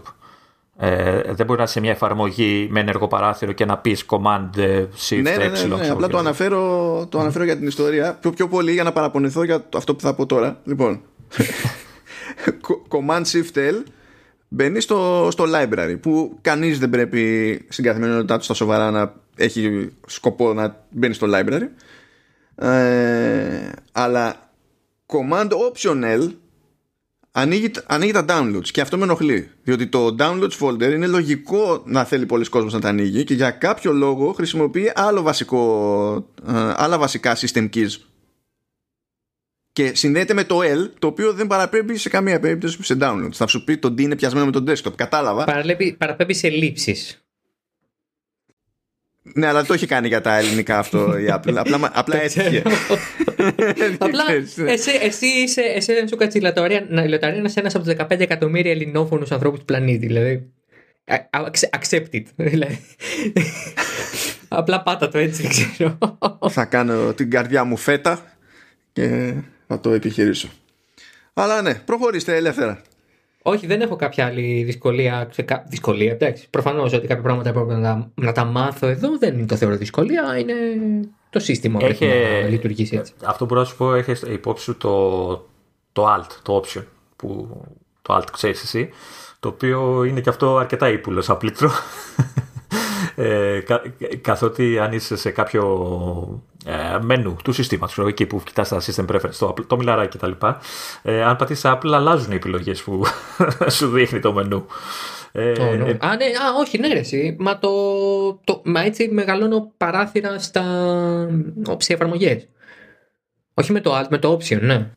και να σου δώσω και ένα τυπάκι αν χρειάζεσαι cut στα αρχεία γιατί δεν ξέρω αν το έχεις πετύχει ε, όπου στα Windows είναι αν θυμάσαι καλά ε, κάνεις Ctrl X και μετά V για να ξέρεις κάνει move το αρχείο ε, στο Mac ε, ίδρωσα μέχρι να συνηθίσω τη νέα Command X. λειτουργία ε, co- Ctrl X ε, στα Windows λέω για να κάνεις cut το Α, αρχείο όχι. και να το Και κάνεις εδώ, μετά copy είναι, και εδώ δεν Ε. είναι Command X. όχι για, για κάτω Τι είναι; δεν μπορώ να το κάνω τώρα, θα ακουστεί. Τι Ναι, είναι; ναι. Ε, ε, εδώ κάνεις πρώτα copy, κανονικά, Command C, και όταν θες να κάνεις move και όχι copy το αρχείο σε κάποια άλλη θέση, ε, κάνεις ε, paste κρατώντας και το option μαζί. Alt Command V. Α, θα, θα με ευχαριστήσεις όμως όταν θα το χρειαστείς. Όταν θα το χρειαστώ, ναι. Μέχρι τότε θα με σπάσει. Έλα, τη βλακία είναι αυτή. Και μετά, εντάξει, okay, μου φαίνεται κάπως χρήσιμο τώρα, αλλά είναι παραμένει βλακία. ναι, ναι, Ε, είναι, είναι όντως ε, χαζό. Ε, ήθελα άλλη, άλλη ερώτηση τώρα, να, να αλλάξουμε κλίμα, γιατί πήξαμε με τα Ναι. shortcuts. Ε, μιας και έχεις iPhone, ε, έπαιξες καθόλου με τη, τη σύμπραξη, ας το πούμε, των δύο συστημάτων; Ο, ο, ο Λεωνίδα θα χαρίσει πάρα πολύ όταν θα μάθεις ε, ότι δεν πάω πουθενά αν δεν κουβαλάω μαζί μου το iPad και να κάνω πλέον sidecar. Μου το έμαθε Έτσι. ο Μάνος, μου το είπε ε, είναι μια πληροφορία που πλέον δεν φεύγει. Θα ξεχάσω πώς με λένε το sidecar, δεν θα το ξεχάσω. Ε, είναι εξαιρετικό γιατί όπως προείπα είμαι άνθρωπος που θέλει αρκετά μεγάλο real estate σε οθόνη όσο πιο μεγάλο γίνεται. Δηλαδή έχω 24 καθαρά γιατί το δωμάτιο μου είναι μικρό. Πλέον είμαι εδώ στο δωμάτιο μου, δουλεύω, δεν μπορώ να κάνω κάτι άλλο. Ε, αν μπορούσα να είχα 40 θα είχα. Ε, οπότε με το sidecar στην ουσία πετάω πράγματα τα οποία χρειάζεται να βλέπω μόνο ε, και δουλεύω κανονικά εδώ στο MacBook. Ε, αυτό δηλαδή το έχω δουλεύει πολύ. Σε ό,τι αφορά τώρα το integration με την έννοια του cloud activity, ε, αυτό το έκανα έτσι κι αλλιώς με iPhone και iPad. Ε, δηλαδή και το AirDrop δούλευε πάρα πολύ όσο ήμουνα με αυτά τα δύο ε, και ήθελα να έχω sync ό,τι υπάρχει στο ένα να υπάρχει και στο άλλο. Η ίδια κατάσταση πλέον έχει γίνει στριπλούν. Ε, τα πάντα sync, τα πάντα έτσι. Copy, copy-paste μεταξύ συσκευών. Ε, πώς το εννοείς, δηλαδή, δηλαδή με ποια... Τίποτα, κάνεις copy στο Mac και paste στο iPad. Το αντίστροφο. Ή στο, στο iPhone. Όχι έτσι, γιατί... Ε, ο, δεν, στο προτι... δεν στο προτείνει ως λύση για να μεταφέρεις αρχεία. Άλλο, στο λέει σαν λειτουργία γενικότερα. Είναι του συστήματος ε, το handoff που λέει και το continuity.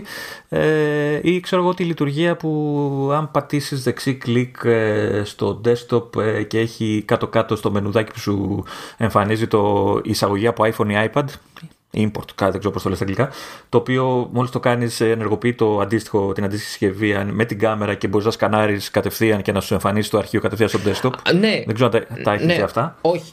Ο, ακόμα όχι. Ότι έχω, ε, ότι έχω δει τις διάφορες λειτουργίες όπως και με το, και το ότι μπορείς να, να περάσεις, ας πούμε, πέρα το sidecar. Ότι ε, γίνεται, μπορείς να κάνεις integration σε διάφορες λειτουργίες. Το έχω δει απλά μου είναι πολύ πιο δύσκολο να το κάνω αυτό όσο έχω ένα Windows σύστημα γιατί μου είναι πολύ πιο ε, εύκολο και λογικό για τη δικιά μου δουλειά ο φάκελος του π.χ. του OneNote. Μου φαίνεται πολύ πιο λογικό γιατί από iPhone σε MacBook δεν χρειάζομαι κάτι τόσο σημαντικό ε, που να θέλω να είναι sync ή να θέλω να το περάσω στο ένα ή στο άλλο ε, αμφίδρομα, όχι απαραίτητα από Mac σε iPhone και από iPhone σε Mac. Ενώ π.χ. ένα μεγάλο αρχείο του στυλ ότι θέλω να έχω ε, όλους μου τους ε, φακέλους με όλα μου τα feature κείμενα που έχω γράψει τα τελευταία 4 χρόνια αυτό θέλω να το έχω σε ένα Windows σύστημα και, σε ένα, και στο macOS σύστημα. Το, το καλό integration που κάνω και το πόσο προσπαθώ να τα έχω συγχρονισμένα τα ε, iOS, macOS συστήματά μου είναι σε φωτό, σε notes που δουλεύω πάρα πολύ με notes ε, σε reminders που έχω πάρα πολλά reminders και θέλω να τα έχω σωστά ε, και θέλω να κάνουν sync οπωσδήποτε γιατί αλλιώς δεν γίνεται. Ε, time messages τα οποία είναι ο τρόπος με τον οποίο μιλάω και με δουλειά και με τον Μάνο predominantly όλο αυτό. Δηλαδή πάω σε πολύ πιο basic πράγματα Λοιπόν, ε, κοιτάξτε, κοιτάξτε τι, έχει, τι έχει γίνει. Γιατί έχει, έχει, έχει μπλεχτεί ο Δημήτρης τώρα, το οποίο είναι ναι, λογικό. Ναι. Γιατί του, του λες κάτι το οποίο δεν έχει συνηθίσει σαν σενάριο χρήσης ναι, και το ερμηνεύει ως συγχρονισμό. Αλλά εμείς δεν λέμε για συγχρονισμό. Να σου φέρω ένα παράδειγμα για να καταλάβεις σε τι αναφέρεται ο Λεωνίδας. Έχεις μια φωτογραφία, ξέρω εγώ, στο, στο Mac, στο desktop. Ναι. Ένα αρχείο, ρε Ένα αρχείο. Ναι, απλά λέω μια φωτογραφία τώρα επειδή είναι συγκεκριμένο το παράδειγμα που θα κάνω. Και δεν είναι στο φώτο να έχει συγχρονιστεί κάπου, ξέρω εγώ ε, ή ακόμα και αν είναι στο iCloud Drive για να την πάρεις από εκεί θα πρέπει να πας στο τηλέφωνο να ανοίξεις το iCloud Drive να, πάρει, να δεις το preview να κατεβάσεις τη φωτογραφία και μετά την κάνεις κάτι από εκεί πέρα. Αλλά εσύ θες απλά να, να την τουιτάρεις από το τηλέφωνο. Γιατί ξέρω εγώ προτιμάς να, το Twitter στο τηλέφωνο. Και δεν σε ενδιαφέρει από το desktop. Διαλέγεις το αρχείο, διαλέγεις τη φωτογραφία στο Finder όπου είναι, κάνεις copy.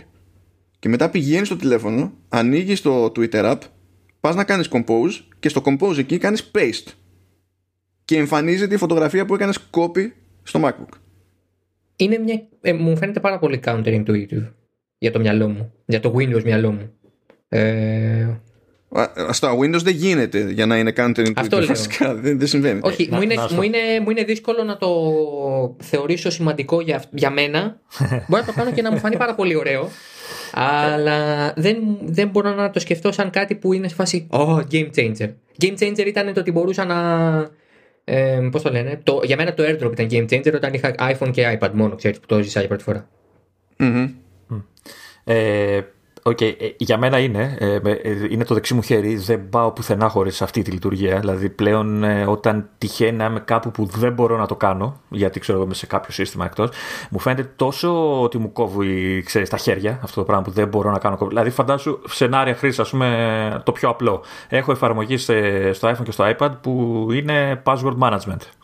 Okay. Ε, πάω στο site στο Mac, ε, στον οποίο δεν έχω τέτοια εφαρμογή. Εντάξει, θα μου πεις έχεις το keychain και αυτά, αλλά τέλος πάντων έχω και μια ξεχωριστή εφαρμογή. Κάνω copy από το iPad τον κωδικό και το κάνω paste ε, στο πεδίο το αντίστοιχο στο Mac. Ε, ή, ή μια παραπλήσια δεν λειτουργεί πάντα γιατί παίζει ρόλο και το, στο site ας πούμε, που είσαι. Ε, σου έχει τύχει που συνδέεσαι ξέρω εγώ, σε μια εφαρμογή για, σε κάποιο site κτλ. Και, και για ασφάλεια σου λέει σας στέλνουμε στο, με μήνυμα κωδικό, ναι, ναι, ναι. κωδικό τον οποίο τον βάζετε μετά στο αυτό για να μπείτε.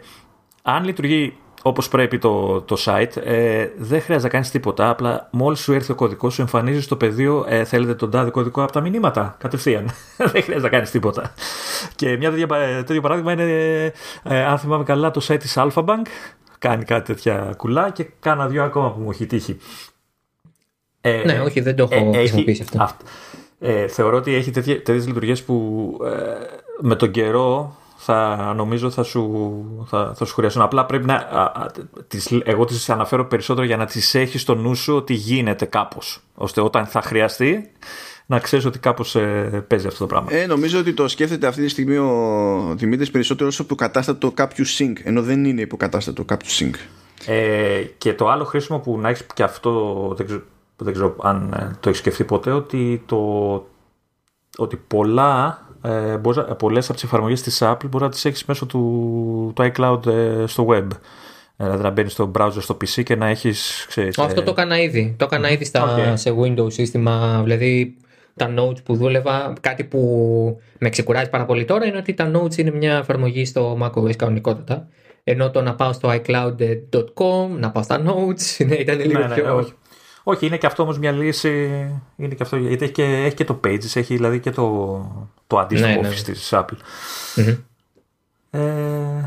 Ε, να βάλω ένα θεματάκι έτσι λίγο στη συζήτηση γιατί αισθάνομαι ότι το ξέφυγε του, του Δημήτρη. Για πες. Θέλω, θέλω να συζητήσουμε για το concept κλείνω το, το παράθυρο και δεν κλείνει η εφαρμογή. Oh God, το μισό.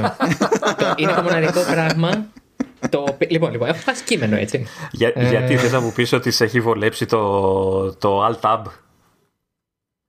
Τι εννοείς, σε Windows σύστημα; Όχι, σε, στο Mac. Εμένα είναι από τις, ε, από τις λειτουργίες που μου τις πάνε στο Mac. Γιατί όταν έχεις κάνει hide ένα, ε, ένα παράθυρο, αλλά όχι hide όπως θέλει η Apple, έτσι, ε, και κάνεις μετά σε εναλλαγή εφαρμογών με το Alt-Tab, δεν σου, δεν σου ανοίγει το παράθυρο πάντα. Έτσι. Ε, πρέπει είτε να πατήσεις το option. ναι, ναι, ναι. Όταν πατάω χ, θέλω το χ να σημαίνει γεια σου. Πάω για ύπνο. Καληνύχτα. Δεν θέλω να σημαίνει Α, ok, okay, τελειώσαμε για σήμερα. Εδώ θα είμαι εγώ όμως. Περιμένω stand by. Θέλω το χ να σημαίνει χ. Δηλαδή αυτό είναι το μοναδικό μου. Το μοναδικό πρα... Πώς είπα πριν για το Globe Key θα το έπαιρνα σε Windows. Ναι, Θέλω το χ των Windows να το φέρω εδώ. ε, να, να, σου πω τις ε, δύο χρυσές ε, ε, τα δύο, τις δύο χρυσές ε, συντομεύσεις ε, Command W και Command Q είναι μανώ το Command W ναι. είναι κλείνει το όποιο file και Command Q είναι quit ε, το, το Command Q λοιπόν θα πάει τόσο σύννεφο που τα δύο αυτά κουμπιά θα φαίνονται ξεφεριασμένα. Δεν κατάλαβες, ε... είναι, είναι shortcuts Command W, Command Q. Εντάξει, τα, τα κλασικά copy paste είναι δύο-τρία shortcuts, το space που σου είπα για το preview, τα οποία θα πρέπει εισαγωγικά να γίνουν το δεξί σου χέρι στο Mac. Ναι, ναι. Μόνο που θα ελπίζω να γίνουν τα αριστερό σου, γιατί αλλιώς δεν θα βολεύει με το. Είναι στα αριστερό. Το αριστερό, ναι. ε, ναι, παιδιά, αυτό είναι πολύ. Δηλαδή, έχασα κείμενο έτσι, γιατί στο μυαλό μου για κάποιο λόγο έπαθα ένα κοκομπλόκο ε, ότι αφού το χ δεν σημαίνει χ και σημαίνει standby, άρα είναι κάτι σαν minimize για τους πλούσιους και κάπως έτσι έχασα ένα ολόκληρο κείμενο με πίνακες που μετά αναγκάστηκα από απίστευτη κούραση και βαρεμάρα και νεύρα να, το, να μην κάνω πίνακες δικούς μου και να πάρω αυτούς που μου έδωσε το press release. Κάτσε μας, πού το ε, έγραφες αυτό; Σε Safari. Το έγραφα στο. Στο είχα πει, στο είχα πει, είχαμε μιλήσει εκείνη τη μέρα. Ε, εντάξει τώρα, γιατί δεν σου φταίει η, λο- η λογική αυτή όμως. Γιατί το web, όταν είσαι σε κάποιο, we- σε κάποιο web page, ε, είναι, ε, το, πρα- είναι αυτονόητο ότι λειτουργείς όπως θέλει το web page. Δεν είναι Ναι. όπως θέλει το σύστημά Όχι, σου. είναι, είναι το μυαλό μου που ε, δεν δούλεψε όπως ε, θα έπρεπε γιατί ήταν η δεύτερη μέρα που είχα το μηχάνημα οπότε έτσι κι αλλιώς ήταν πιο δύσκολο να μπω τελείως στη φάση ε, από τότε το έχω πάρει το μάθημά μου και minimize μόνο Πάντως δέχομαι πονταρίσματα για το πόσο καιρό θα χρειαστεί ο Δημήτρης για να αναθεωρήσει για το, το πόσο σημαντικό είναι να κλείνει μια εφαρμογή με το πατάς στο χ. Διότι το, σε επίπεδο, ξέρεις, σαν, σαν μεταφόρ, αυτό που ισχύει σε Mac, επειδή ακολουθεί, του, του- νομίζω του, του το είπα ξανά αυτό όταν μιλήσαμε μεταξύ μας, ακολουθεί τη λογική, την πραγματική του desktop, desktop σαν να λέμε γραφείο. Με τη λογική ότι όταν, ε, όταν εστιάζεις σε κάτι, με ένα, σε ένα φάκελο, που κατά μία έννοια ο φάκελος, ο φάκελος, εστιάζει σε μια εργασία ρε παιδί μου. Η εργασία από το αντικείμενο της εργασίας είναι διαφορετικά, διαφορετικές διαδικασίες. Οπότε αν θα βάλεις στην άκρη ένα έγγραφο, δεν πάει να πει ότι σταματάς το είδος εργασίας που κάνεις. ναι Ε, εν- δηλαδή ως προς αυτό το metaphor είναι στραβό αυτό που συμβαίνει στα, στα Windows και, θα συνηθί, και έχει και το άλλο το, το θετικό είναι ότι αν έχεις να κουμαντάρεις όντως σε μια εφαρμογή διαδοχικά διαφορετικά αρχεία το κλείνω το ένα και ανοίγω το επόμενο είναι πιο γρήγορη υπόθεση ακριβώς επειδή δεν έκανε κανονικό quit η, η εφαρμογή και είναι έτοιμη ναι ότι loadάρει και πιο εύκολα και το καθεξής ναι εντάξει αυτό το σέβομαι και το καταλαβαίνω σαν λογική αλλά Κοίτα, και εγώ ζω- δεν, σου- δεν σε, δεν σε βγάζω παράξενο, γιατί και εμένα ήταν αυτό το, από τα βασικά μου ζόρια όταν έκανα και εγώ βουτιά Τη ρε παιδί μου, μετάβαση. σε, σε Ναι. Mac. Έτσι. Αλλά ε, όταν συνειδητοποίησα τη λογική πίσω από αυτό, ε, δεν με ένιαξε ξανά, ρε παιδί μου. Αλλά ότι θέλει συνήθεια, θέλει συνήθεια. Εντάξει, δεν το συζητάμε. Εδώ θέλει συνήθεια να κοιτάζει τον dock και να συνειδητοποιήσει ότι το ότι υπάρχει εκεί εικονίδιο δεν σημαίνει ότι είναι ντε και καλά με κάποια εφαρμογή ανοιχτή. Ειδικά όταν έχεις από Windows δηλαδή, είναι μπερδέμα και το dock. Αφού έχει, έχει τη βουλίτσα, δεν έχει. Ναι, αλλά και εγώ επειδή στο taskbar, ε, αν κάτι που μου αρέσει π.χ. εδώ είναι ότι το, το, dock, μου- το dock εδώ είναι όπως θα το ήθελα να υπάρχει ή τόσο πάντων όπως το έχω φτιάξει και σε Windows. Έχω πάρα πολλές εφαρμογές εκεί κάτω. Ε, οπότε η κίνηση του να πάω κάτω σε είτε taskbar ε, σε επίπεδο Windows είτε σε dock εδώ ε, είναι κάτι που έτσι κι αλλιώς έκανα. Αυτό δεν με ενοχλεί καθόλου. Και η βουλίτσα είναι ωραία κίνηση ε, οπτική για να καταλαβαίνω τι συμβαίνει. Είτε μιλάμε για μια εφαρμογή που είναι standby, είτε που απλά έχω κάνει ε, minimize ή hide. τέλος πάντων. Μιας και το πες για τη, για τη βούλα, ε, υπάρχει η ρύθμιση ώστε να μην υπάρχει αυτή η βούλα όταν τρέχει κάποια εφαρμογή. Και πάντα είμαι με την απορία ποιος διαλέγει αυτή τη ρύθμιση. Ναι, Ποιος; πραγματικά. ο, Και- ο, ο, γιατί; ο minimalistis. Έχω την εντύπωση ότι είναι και default. όχι, όχι. Όχι, όχι. Το δοκιμάσανε κάποτε να- τε- όταν ήταν ακόμα 3D το dock με το γυαλί και καλά και αντανακλάει στα εικονίδια και στο ξεμούξι μανταλάκι το δοκιμάσανε τότε και πάνω στη, στις beta φάγανε κρά και βάλανε φωτάκι. Εκεί δεν ήταν βουλίτσα, ήταν πιο, πιο ουγ. Και καλά και βάρε και αυτό αντανάκλαση ήταν πιο in your face. Αλλά από τότε έχουν αλλάξει και το default και είναι με τη, με τη, βούλια, με τη βούλα. Αλλιώς είναι φάση. Δεν, δεν ξέρεις τι σημαίνει αυτό το εικονίδιο που έχεις μπροστά σου διαφορετικά. Δεν ξέρεις αν είναι shortcut ή αν είναι ανοιχτή εφαρμογή. Δεν έχεις ιδέα. Ναι. Ε, εν τω μεταξύ, τόση ώρα περιμένω υπομονετικά, αλλά, ε, γιατί θέλω να επιστρέψω λίγο στο trackpad Ακούω.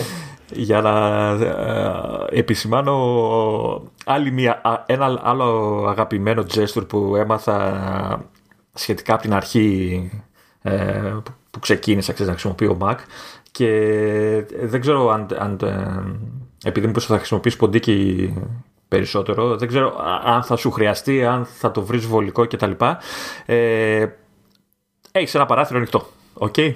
και έχεις trackpad δεν έχεις ποντίκι και θες αυτό το παράθυρο να το μεταφέρεις, να το κάνεις drag ρε παιδί, μου, να το πας πιο δεξιά, πιο αριστερά κτλ.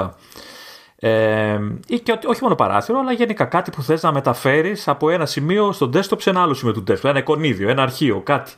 Ε, πώς το κάνεις; Με τον κλασικό παραδοσιακό τρόπο που θα το έκανα με ποντίκι. Το κρατάω πατημένο και το κουνάω δεξιά-αριστερά. Ωραία. ωραία. Ε, στο trackpad πρώτα, επειδή αυτό είναι άβολο, είναι από τις λειτουργίες που είναι άβολε στο trackpad. Είναι πάρα πολύ, ναι. ναι. Ε, θα σου πρότεινα να εκπαιδευτείς. Έτσι, δεν θέλει πολύ συνήθεια, αλλά ε, θέλει λίγο στην αρχή. Ε, Α πούμε ότι έχεις ένα παράθυρο και πας το ποντίκι στο δίκτυο πάνω στη, στην μπάρα πάνω που είναι για να το μετακινήσεις. Ε, double tap στο trackpad και στο δεύτερο tap αφήνεις το δάχτυλο στο trackpad. Δηλαδή δεν το σηκώνεις. Α, και κουνάς έτσι. Και, και λοκάρει το παράθυρο το οτιδήποτε στο ποντίκι και το κουνάς χωρίς να χρειάζεται να ξεσαφήνεις το trackpad, το σηκώνεις το δάχτυλο γιατί έφτασε στην άκρη και δεν συνεχίζεις. Και το αφήνεις όπου θες και όταν φτάσεις στο σημείο που θες να το αφήσεις, άλλο ένα tap για να το ξεκλειδώσεις από το ποντίκι. Okay. Ε, αυτό ακούγεται ότι πολύ βολικό. αυτή η κίνηση, ναι, εμένα μου άλλαξε τελείως την ε, θεώρηση για το trackpad. Ε, είσαι σίγουρος για αυτό που λες Λεωνίδα; Για ποιο; Για αυτό που τώρα που μόλις περιέγραψες. Double tap και το pad, ναι. Το κάνω χρόνια. ναι, ξέρεις γιατί έχω μια απορία όμως. Διότι αυτό υποτίθεται ότι είναι επιλογή στο, στα preferences.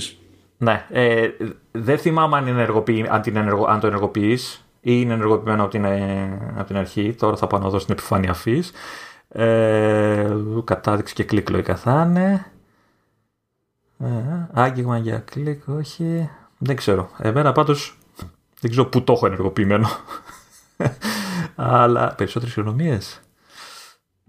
Γιατί εγώ έχω τα πάντα ενεργά, με εξαίρεση το, το, το άγγιγμα για κλικ που είπες, που το έχω κόψει πλέον. Ε, τα έχω όλα ενεργά και επειδή θυμάμαι αυτό που περιγράφεις, το θυμάμαι αυτό που περιγράφεις να το κάνω παλαιότερα, έχω μια ε, απορία για το αν εξακολουθείς σε νεότερο hardware και το, και το υποστηρίζει καν. Γι' αυτό λέω αν είσαι σίγουρος. Ε, κοίτα, δεν έχω άλλο trackpad, ένα έχω, αλλά το κάνεις και στο Big και όλα, δεν έχει θέμα. Ναι, γι' αυτό είπα για το hardware, όχι για το λειτουργικό. Έχω, ε, έχω την εντύπωση. Α, πρέπει να πάω σε γνωστού που έχει πιο καινούριο λάπτοπ να το δω. Ε, νομίζω ότι δεν έχει σημασία το hardware. Ε, παίζει μόνιμα. Ίσως να αυτό το άγγιγμα για κλικ που δεν έχεις ε, ενεργοποιήσει. Πάντως ε, λύνει τα χέρια, να ξέρετε. Βρείτε το. Άλλη απορία, κάτι άλλο που θέλετε να συζητήσουμε; Ε, ε εσύ τώρα έχεις κάτι να, να μας πεις, έχεις... Ε, γιατί ξέρεις Έχω... τώρα εμείς θα έχουμε συνηθίσει και λίγο, εντάξει.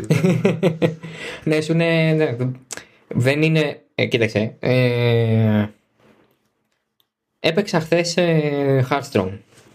Της ε, Blizzard, τέλος πάντων. Ναι, της Blizzard είναι. Ε, είναι, ήταν το, το μοναδικό πράγμα που έχω ανοίξει και προσυδειάζει σε game, ρε παιδί. Ναι. Ε, είχα το Audacity να κατεβάσω Steam. Ε, δεν ξέρω με ποια προοπτική να κατεβάσω το Among Us, δεν ξέρω, αλλά...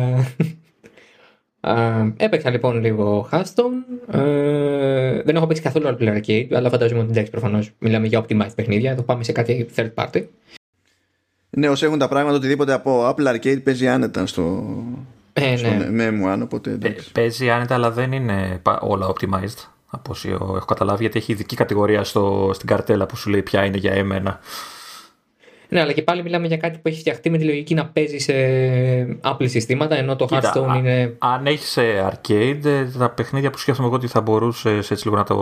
που τσιτώνει λίγο παραπάνω τα, τα δικά μας συστήματα είναι το, το Ocean το 2 και το ε, Beyond Steel Sky. Αυτά τα δύο είναι τα πιο βαριά νομίζω. Ε; Άντε και το, path, ε, το Pathless και το Pathless ίσως. Ναι, και το Pathless, σωστά. Όταν ε, άνοιξα λοιπόν το παιχνίδι και έπαιξα, ας πούμε, όσο 20 λεπτά, μισή ώρα, δεν κάτι τρομερό. Ε, η πρώτη μου σκέψη ήταν ας πιάσουμε να δούμε τώρα τι συμβαίνει. Γιατί προφανώς μιλάμε για ένα σύστημα που δεν έχει ανεμιστήρα. Ε, καμία. Ε, δηλαδή, ούτε κρύο, σαφέστατα, αλλά ούτε περίμενα να καίει προς ότι, ok, okay, εντάξει, λίγο θα αφήσουμε τώρα στην άκρη. Μπορώ να σας πω ότι τώρα που πιάνω είναι πιο ζεστό τώρα που κάνουμε ηχογράφηση ε, παρά όταν έπαιξα δεν είμαι εντυπωσιασμένος τελικά με την μπαταρία. όσο περίμενα. Ε, δεν ξέρω γιατί. Ήταν η Έχω επόμενη παίξει- μου ερώτηση, γιατί όλοι λιώνουν με την μπαταρία και ήθελα να, Ο- να ακούσω. όχι, όχι. Είμαι, δεν, είμαι, δεν είμαι από Χριστέ μου, αυτά είναι απαράδεκτα πράγματα. Φορτίζω 8 φορές τη μέρα. Ξέρεις, δεν είναι κάτι τέτοιο, όχι καμία περίπτωση. Ε, Θες ότι δεν έχω βάλει φορτιστή σε σύστημα τέτοιο από το 2018-19 λόγω του Tower που προφανώς είναι μόνο στο ρεύμα; Θες ότι ακόμα παίζω με τις ρυθμίσεις και φωτισμού και του keyboard φορτισμού και το πόσο πράγματα έχω ανοιχτά κτλ. Πάντως δεν έχω βγάλει μέρα χωρίς δύο φορτίσεις. Δύο. Ε, on the, on, ο κοντρέ που θα λέγανε και οι Γάλλοι είμαστε σε mode ηχογράφησης από τις ε, 6 παρά. Ε, και ξεκίνησα με 66% και με 49%. Μετά από μια μισή ώρα για να το πω και σε αυτούς που ακούνε και δεν καταλαβαίνουν τι εννοώ. Ε, από μισή ώρα. Ναι. Ε, είμαι στα, στη μία ώρα και 40 λεπτά που α, έχω πολλά πράγματα ανοιχτά ή έστω 3-4 πράγματα ανοιχτά και έχω χάσει 17% της μπαταρίας που το θεωρώ, αυτό το θεωρώ εντυπωσιακό.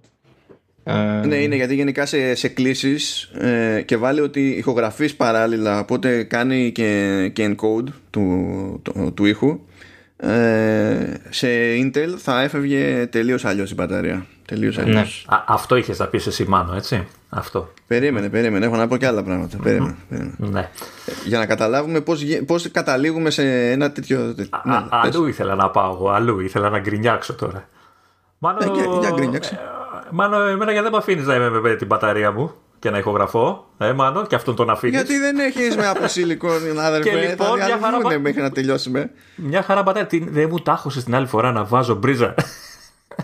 Ναι, γιατί έχουμε τύχει με το Λεωνίδα να φτάσουμε σε μια φάση και να μου λέει εκεί πάνω που γράφουμε Όχι, είχα ξεχάσει να βάλω μπαταρία και όπου να είναι ε, ξεμένο. Ε, δεν πρέπει, Λεωνίδα, γι' αυτό σου λέω με την μπαταρία. ναι, γιατί κάτσε και μιλάς 50 ώρες. Δεν είναι επεισόδια αυτά που κάνεις. λοιπόν, κα, κα, κάτσε τώρα κάνουμε έτσι καμιά δυο ερωτησίλες.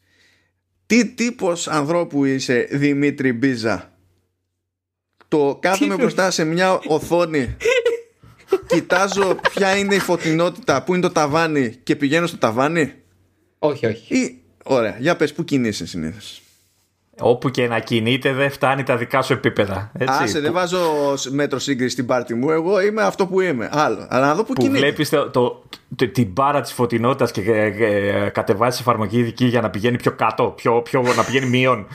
Λοιπόν, Ε, λοιπόν, Κοίτα, ο, κοίτα, στην εικόνα είναι επιτυχία να πετυχαίνεις true black, σου παρακαλώ. ε, όχι, κοιτάξτε. Ε, Προφανώς στις τα πρώτες δύο-τρεις μασάει. μέρε. Τα μασάει. όχι, όχι. Στις πρώτες δύο-τρεις μέρες πειραματίστηκα και με φωτεινότητα οθόνης και με ε, keyboard, έτσι. Στο keyboard το έχω βρει. Ε, παίζω στην αυτοματοποιημένη, ας πούμε, του ότι αν αντιλαμβάνεται λιγότερο φως στο περιβάλλοντα χώρο, δίνει λίγο boost.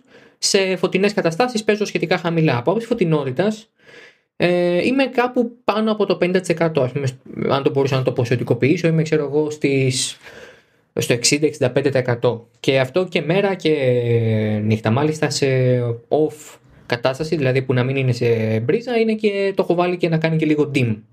Δεν είμαι τύπος που θέλει πολύ φωτεινή την οθόνη, δεν έχω τέτοιο θέμα. Ε, από άποψη τώρα dark και light mode, ε, παίζω μπάλα πραγματικά ανάλογα τη μέρα, δηλαδή και την ώρα. Τώρα όσο μιλάγαμε το γύρισα σε dark mode γιατί νύχτωσε και μου αρέσει περισσότερο στο μάτι, δεν είναι ότι έχω άλλο λόγο. Αλλά ναι, πάντως δεν είναι ότι κάνω μπας την ε, μπαταρία λέγοντας ότι πήρα ένα μηχάνημα το οποίο δεν με βγάζει. Ε, ίσως όχι, αλλά σε ρωτάω για ποιο λόγο. Επειδή οι μετρήσεις, όταν, όταν οι εταιρείες, όχι μόνο η Apple, νομίζω ότι είναι ψηλογενικό αυτό.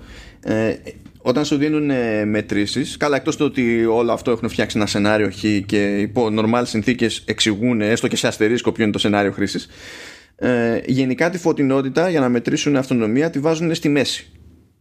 Οπότε αν είσαι περίπτωση που κινείσαι στο 60 με 65% από αυτό και μόνο Δηλαδή, ακόμα και αν ακολουθήσει όλα τα υπόλοιπα δεδομένα του testing που έχει κάνει η εταιρεία, είναι σίγουρο ότι δεν θα πιάσει την αυτονομία που δηλώνει η εταιρεία. Είναι σίγουρο, με τη μία. Ναι, ναι. Αλλά ναι, ναι, ναι, ναι αυτό, με την μπαταρία. Εγώ τώρα που, το, που είμαι, είμαι και με αναμένο φως, γιατί ξέχασα να το σβήσω. Απλά, εντάξει. Ε, πράγμα που σημαίνει ότι με, το, με τον αισθητήρα, ρε παιδί μου, το MacBook αποφάσισε ότι πρέπει να παίξει πιο ψηλά στη, στη φωτεινότητα. Με έχει, που με έχει, ε, με έχει κάτω από τη μέση 40, 40 κάτι κτλ. Και, και ρωτάω όμως, ε, σου έκανα αυτή την ερώτηση επειδή πετυχαίνω ανθρώπους και ήθελα να καταλάβω γιατί μιλάμε. Πετυχαίνω ανθρώπους που δεν αντιλαμβάνουν το concept ε, μπορώ και κάτω από το 100% σε φωτεινότητα οθόνης. Και μπορεί να περάσουν μπροστά από μια οθόνη και να αναρωτιέμαι πώς ζουν. δηλαδή, όχι, όχι τι μου αρέσει εμένα, πώς ζουν. Γιατί καλά να το κάνεις μέρα μεσημέρι και να είναι τσίτα. Φυσικά έχεις περισσότερο φως τριγύρω, χρειάζεται και παραπάνω φωτεινότητα το πάνελ για να βλέπεις σαν άνθρωπος. Αλλά άμα είσαι στα σκοτάδια και έχεις φωτεινότητα 100%, ε, το, πρώτα απ' όλα κάνει ζημιά στον εαυτό σου. Δηλαδή, άσε την προτίμηση. Κάνει ζημιά στον εαυτό σου. Ε, κατά βάση, ε, δεν παίζω ποτέ τόσο ψηλά. Δηλαδή, ακόμα και σε μέρα ε, δεν είμαι τόσο ψηλά. Εικάζω το ότι επειδή συχνά πυκνά έχω αρκετά πράγματα ανοιχτά, ε, συν το ότι μιλάμε για ένα καινούργιο μηχάνημα και ενδεχομένως να ψάχνει και αυτό το optimization σε ό,τι αφορά το πώς δουλεύει και το καθεξής. Ναι, εντάξει, προφανώς... Και παίζει όλο και το ροζέτα. Οτιδήποτε με ροζέτα και περισσότερο σε σχέση με native. Ναι, ναι, ναι. Εντάξει, από Rosetta είμαστε μέχρι στιγμής μόνο στο Discord. Ε, κατά τα άλλα, παίζω αρκετά με native εφαρμογές. Νομίζω και, τα, και τώρα π.χ. που είμαστε σε Skype και νομίζω ότι, και ότι Microsoft Office πακέτο είναι optimized εδώ και κάποιο καιρό. Σε M1 ενώντα. Το Office σίγουρα, Skype δεν θυμάμαι, αλλά κατά πάσα πιθανότητα ναι. Δεν μου βγάλε μήνυμα του στυλ για να δουλέψει πρέπει να υπάρχει Rosetta 2, οπότε. I guess. Anyway, ναι, αυτό με την μπαταρία είναι ένα talking point που φαντάζομαι ότι θέλατε να μάθετε. Βασικά μας είπε ο Λεωνίδας ότι θα το έκανε σαν ερώτηση, οπότε εντάξει. το καλύψαμε. ε, τι άλλο θέλετε να, να... σε ευχαριστήσω γιατί είπες πριν για light και dark mode και τη δυνατότητα εναλλαγής, γιατί κάποια στιγμή πρέπει να το, το, θυμίσουν του άλλου από εκεί. ότι μπορείς να την αλλάξεις αυτή τη λειτουργία. να μην είναι μόνο dark. Λατρεύω το dark mode, αλλά ε, στην ώρα του, ρε παιδί μου. Δηλαδή... Έτσι, έτσι. Φυσιολογικός άνθρωπος, ναι, όχι σαν τον άλλον από εκεί.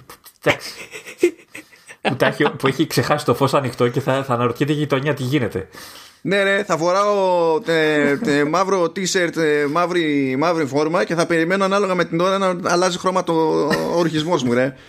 Επειδή αυτά είναι τα φυσιολογικά στη ζωή. Κούστρε. Ναι. Μάθεις εκεί το, το double tap στο trackpad τώρα που το έχεις χαλάσει.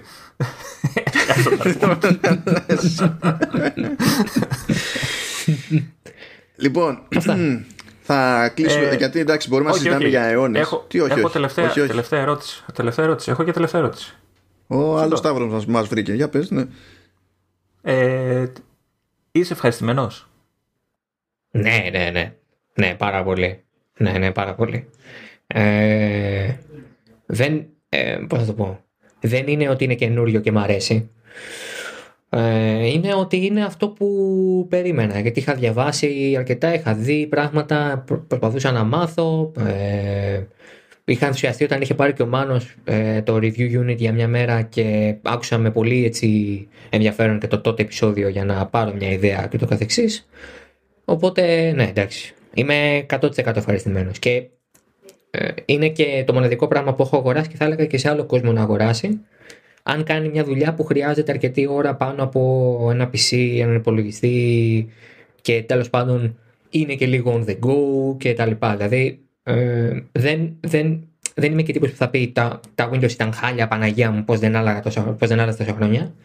Αλλά όπως με τα κινητά θεωρώ ότι μου ταιριάζουν και είναι καλύτερα για μένα τα iPhone και όχι τα Android έτσι πλέον και σε επίπεδο laptop ε, είμαι σε πολύ πιο άνετο σε macOS.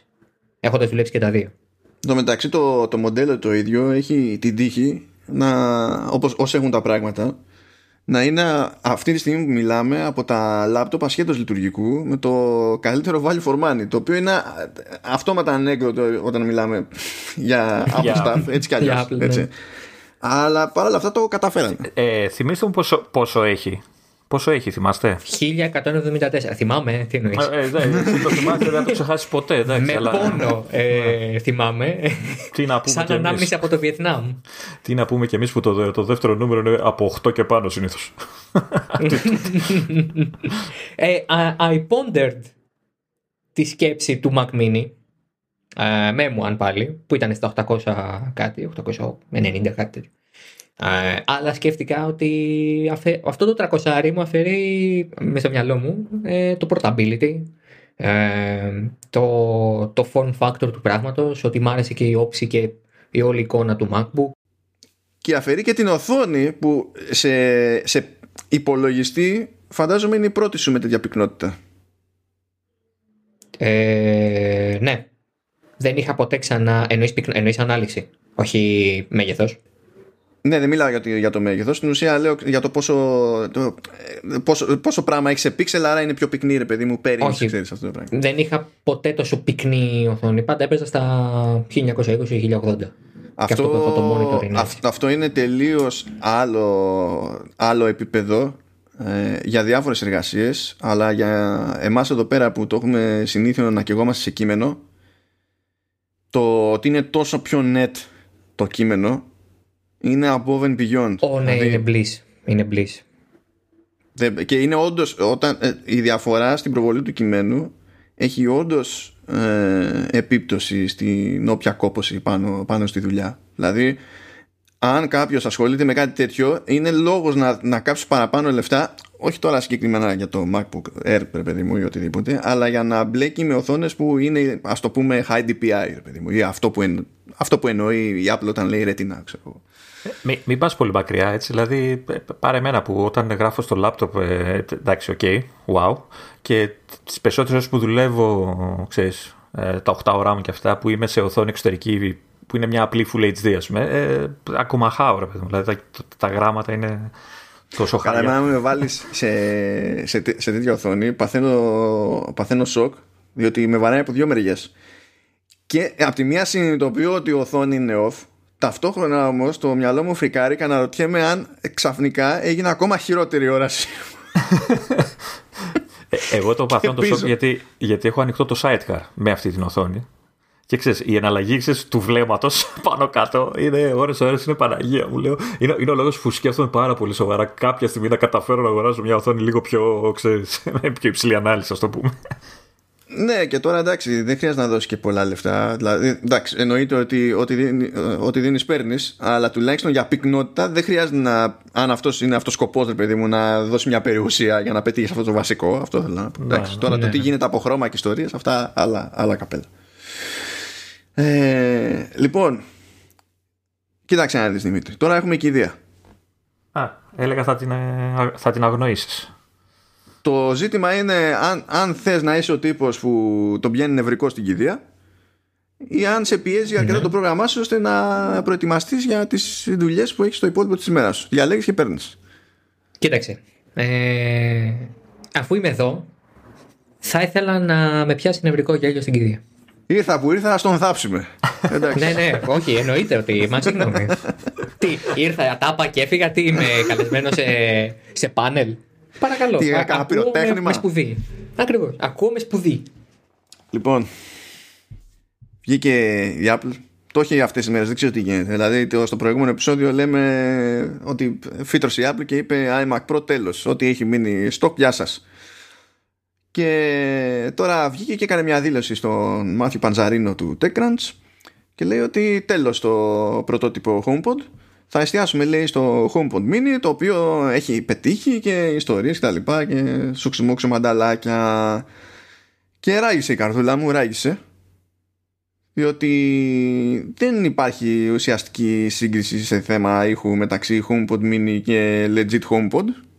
Δηλαδή δεν αν σε νοιάζει ο ήχος το ένα δεν είναι υποκατάστατο του άλλου είναι υποκατάστατο του άλλου σε θέματα ξέρω home networking και κάποια άλλα τέτοια ας πούμε, για automation και, και τα λοιπά. Αλλά στον ήχο η διαφορά είναι τεράστια. Και το εξτραδάκι είναι ότι σχετικά πρόσφατα έκανε και update στο βασικό, στο πρωτότυπο home, HomePod η, η Apple ενώ έκανε update, software update και φρόντισε να έχει spatial sound σε, σε Apple TV και διάφορα τέτοια πράγματα ε, που δεν γίνονται με HomePod Mini. Δηλαδή, αν πεις ότι ωραία, γλιτώνω λεφτά, παίρνω HomePod mini και θα κάνω το ίδιο πράγμα, αλλά θα είναι μικρότερο το ηχείο και θα χάσω κάτι σε ποιότητα, ούτε αυτό μπορείς να, να πεις, γιατί υπάρχουν κάποια πράγματα που απλά δεν λειτουργούν με τον ίδιο τρόπο σε, σε mini. Δηλαδή, μάνι μάνι, ας πούμε, το Atmos θα στο παίξει στέρεο. Αν έχεις ένα, ένα ζεύγος. Δεν θα προσπαθήσεις να κάνει τίποτα άλλο για να μοιράσει το, τον ήχο στο χώρο σου. Ε, έκανε, έκανε update στο tvOS ακριβώς για αυτό το λόγο και καλά για το home theater και τα λοιπά. Πάνω αυτά, τέλος. Και είναι περίπτωση που σε αντίθεση με το iMac Pro ας πούμε δεν έχεις πραγματικά αντίστοιχο λειτουργικά υποκατάστατο. Η ερώτηση είναι η εξής. Υπάρχει περίπτωση ένα μελλοντικό Mini 2 να βάλει λειτουργίες σαν αυτές που είπες; Πρώτα απ' όλα υπάρχει περίπτωση να μείνει το για πολύ και... Άστο. Μπλέκω τα πούτια μου τώρα από τη συγκίνηση. Λοιπόν, άμα δεν έχεις HomePod, πώς είναι να έχεις ένα προϊόν και να το λες HomePod Mini; Έλα, εντάξει. Ξεκόλα από αυτό. Ε, δεν καταλαβαίνω γιατί δυσκολεύεσαι. Μην το κάνουμε Nintendo Switch και. Έχεις δει, έχεις δει το καινούριο Toyota Supra; Ξέρεις τι σημαίνει Supra, φαντάζομαι. Ναι. Ωραία. Έχει βγει ένα καινούριο Toyota Supra. Αυτό το κατασκευάζει BMW. Why not? Το λένε Supra. Είναι. Πώς θα να πούνε λοιπόν το HomePod Mini πλέον; Mini; Στέρεο mini. HomePod. Speaker Δεν ξέρω, mini. απλά ανησυχώ μήπως ξυπνήσω μια μέρα και πει ότι έκοψα το πρωτότυπο το HomePod, έχω το mini, θα βγάλω και ένα άλλο HomePod το οποίο ε, δεν θα είναι σαν το πρωτότυπο, θα είναι κάτι άλλο, θα χωρίσουμε τη διαφορά στη μέση και θα πει κάποιος ας το πούμε Pro Max και θα τρελαθώ. θα, θα με ενοχλεί όλο το Extra line mini. Κοίτα, η, η αλήθεια είναι ότι η, η δήλωση που λέει ότι θα εστιάσει στο mini ε, αφήνει να εννοηθεί ότι θα, ξέρεις, θα δώσει πόνο στο μέλλον. Θα βελτιώσει κάποια πράγματα, θα προσθέσει λειτουργίες. Απλά Ίσως είναι η στον Apple, δεν ήχο. προσπαθεί, δεν προσπαθεί να είναι ποτέ τόσο ξεκάθαρη γιατί δεν θέλει να πει αποτύχαμε. Ναι. Ε, ε, ε, και ε, να, να σημειώσουμε εδώ ότι το HomePod ε, και το Mini δεν κυκλοφορούν παντού. Ακόμα. Ναι, είναι σε Δεν πολύ λίγες κυκλοφορεί. χώρες. Ναι, δεν κυκλοφόρησαν ποτέ. Και, και μου κάνει εντύπωση και το ότι την ίδια πορεία ακολουθεί και το Mini που ε, είναι και πιο δημοφιλές λόγω χρημάτων, ξεκάθαρα. Είναι πιο φτηνό. Είναι πιο εύκολο να πεις «Α, θα πάρω δύο». Όχι μαζί, σιγά σιγά θα πάρω δύο γιατί είναι 99 δολάρια, 100 ευρώ πόσο θα είναι εδώ, 100 πόσο πάει με το ΦΠΑ. Ε, και παρά να πεις θα δώσω 7 κατοστάρια και 8 για να πάρω δύο legit HomePod. Πραγματικά εμένα με ενοχλεί, με ενοχλεί αυτή η φάση διότι α, άσε το τι προτιμάω εγώ έτσι. Δίνει πολύ εύκολα το μήνυμα προς τα έξω ότι η Apple δεν έχει συγκεκριμένη γραμμή σε αυτή την κατηγορία που διάλεξε να μπει μόνη της χωρίς να την πιέζει κανένας. Για να μπει προς τα εκεί υποτίθεται ότι έκοψε άλλα πράγματα προηγουμένως όπως τα Time Capsule και τα, και τα Airport Express και τα Airport Pay Stations και, και τα λοιπά που εκείνας στην τελική δεν είναι ότι ήταν αδιάφορα προϊόντα και δεν τα γούσταρε ο κόσμος απλά αποφάσισε να βγει από, το, από τα, τα router το οποίο επίσης είναι από τα κουφά, ρε παιδί μου, γιατί λες ότι είσαι εδώ πέρα και μου λες ότι μου λες περί privacy και ε, τα λοιπά. Και ένας τρόπος να βοηθήσεις αυτό το θέμα ήταν να έχεις τον έλεγχο του router. Αλλά είπες να σου βγω από τα router. Τέλος πάντων, έχεις κάνει όλη αυτή τη στροφή και δεν καταλαβαίνω τι υποτίθεται ότι προσπαθείς να πετύχεις γενικότερα με, το, με οτιδήποτε σχετίζεται με home είτε αυτό είναι το, το Apple TV είτε αυτό λέγεται HomePod είτε αυτό λέγεται με HomeKit που ταυτόχρονα οι συσκευές τώρα υποστηρίζουν και ένα νέο πρότυπο που λέγεται Thread αλλά έχουμε μαζευτεί όλοι οι κατασκευαστές και φτιάχνουμε και ένα άλλο που λέγεται Chip. Ε, δεν, ε, δεν δεν μ' αρέσει αυτή η φάση αλλά αυτό που με τρελαίνει περισσότερο είναι πως το να ξεκινάς με το HomePod ως είχε που έκανε ξενα- ξεκάθαρα συνειδητή επιλογή ότι θα πάμε να δώσουμε πόνο στον ήχο. Και εκεί δεν απογοήτευσε, στον ήχο δεν απογοήτευσε. Ο κόσμος κλώτσαγε στην τιμή χωρίς να σου λέει είναι μάπα ως ηχείο σου λέγε δεν πρόκειται να δώσω εγώ τόσα λεφτά για ηχείο το ένα λοιπόν ζήτημα ήταν αυτό και το άλλο ήταν ότι το concept ε, κάνουμε κουμάντα με τη Siri δεν λειτουργήσε ποτέ όσο καλά ε, υποτίθεται ότι θα λειτουργούσε για τον ίδιο λόγο που δεν λειτουργεί πουθενά ποτέ όσο καλά υποτίθεται ότι θα λειτουργούσε. Οπότε εγώ βλέπω το HomePod ως ένα, το, το πρωτότυπο HomePod ως ένα πραγματικά καλό ηχείο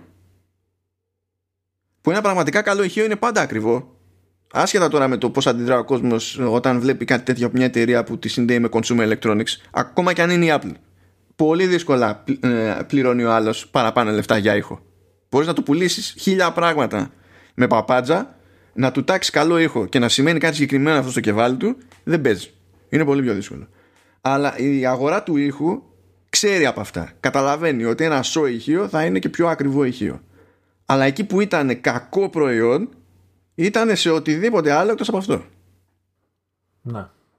Και δεν ξέρω τι διάλογο μάθημα υποτίθεται ότι παίρνει από όλη αυτή την ιστορία η Apple και το τι σημαίνει αυτό το πάθημα, παύλα μάθημα για το πώς θα χειριστεί προχωρώντας αυτή την κατηγορία. Και αν τελικά δεν, ε, ε, δεν έκανε καν τον έξτρα κόπο και την υπομονή να πει ότι κοίτα, τουλάχιστον θα πω ότι έχω range. Αν θέλει κάποιος ήχο δίνει παραπάνω, αν θέλει κάποιος το άλλο παίρνει το άλλο. Τι λέει όλο αυτό για το πόσο τη νοιάζει τελικά η κατηγορία; Γιατί να πάρω εγώ HomePod Mini, ας πούμε, για να πιστέψω ότι σε δύο χρόνια από σήμερα ε, δεν θα έχει αλλάξει γνώμη η Apple και θα μου πει για και το HomePod Mini. Και δεν είναι και πρώτη φορά που την πάθαινε αυτή την ύλα, γιατί κάποτε υπήρξε το iPod Hi-Fi, φίλες και φίλοι, επί Jobs. Το οποίο επίσης για τον boy του υποτίθεται ότι είχε σο ήχο, παρότι τέλος πάντων είχε, άλλα, είχε κάτι κουσουριά άλλα. Ε, και επίσης πήγε άπατο. Αλλά δεν πήγε άπατο επειδή ήταν κακό προϊόν. Ήταν πάλι ακριβό και είναι δύσκολο να πας σε ένα περαστικό και να του πεις δώσε πολλά λεφτά για, για ήχο. Το, το ίδιο δεν έχει κάνει και με τα AirPods, ε, AirPods Max. Ακριβώς και εκεί πάλι σκαλώνω και λες ότι αν το δικαιολογείς και εκεί πάλι θα μου πεις τώρα εντάξει, δεν είναι ότι αποφάσισε χτες να φτιάξει τα AirPods Max και μπορεί να είχαν πάρει όλα, ξέρεις, να είχαν μπει σε μια σειρά σου. Λέει τώρα είμαστε, περάσαμε το point of no return. Εντάξει. Αλλά το δικαιολογείς εκεί και το ζόρι σου είναι το ηχείο. Που θα μου πεις πάλι στη, στην κατάσταση που είμαστε γενικότερα, έτσι όπως κινείται η αγορά, ρε παιδί μου.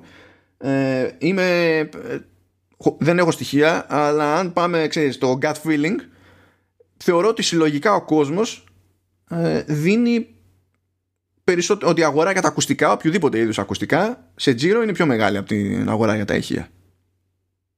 Γιατί όλοι θέλουν ε, ακουστικά κάποιου είδους τέλος πάντων και άμα κάποιος δίνει πόνο και ξέρει ότι έχει να περάσει πάρα πολλές ώρες με ακουστικά, μπορεί να πάρει και κάτι ακριβότερο.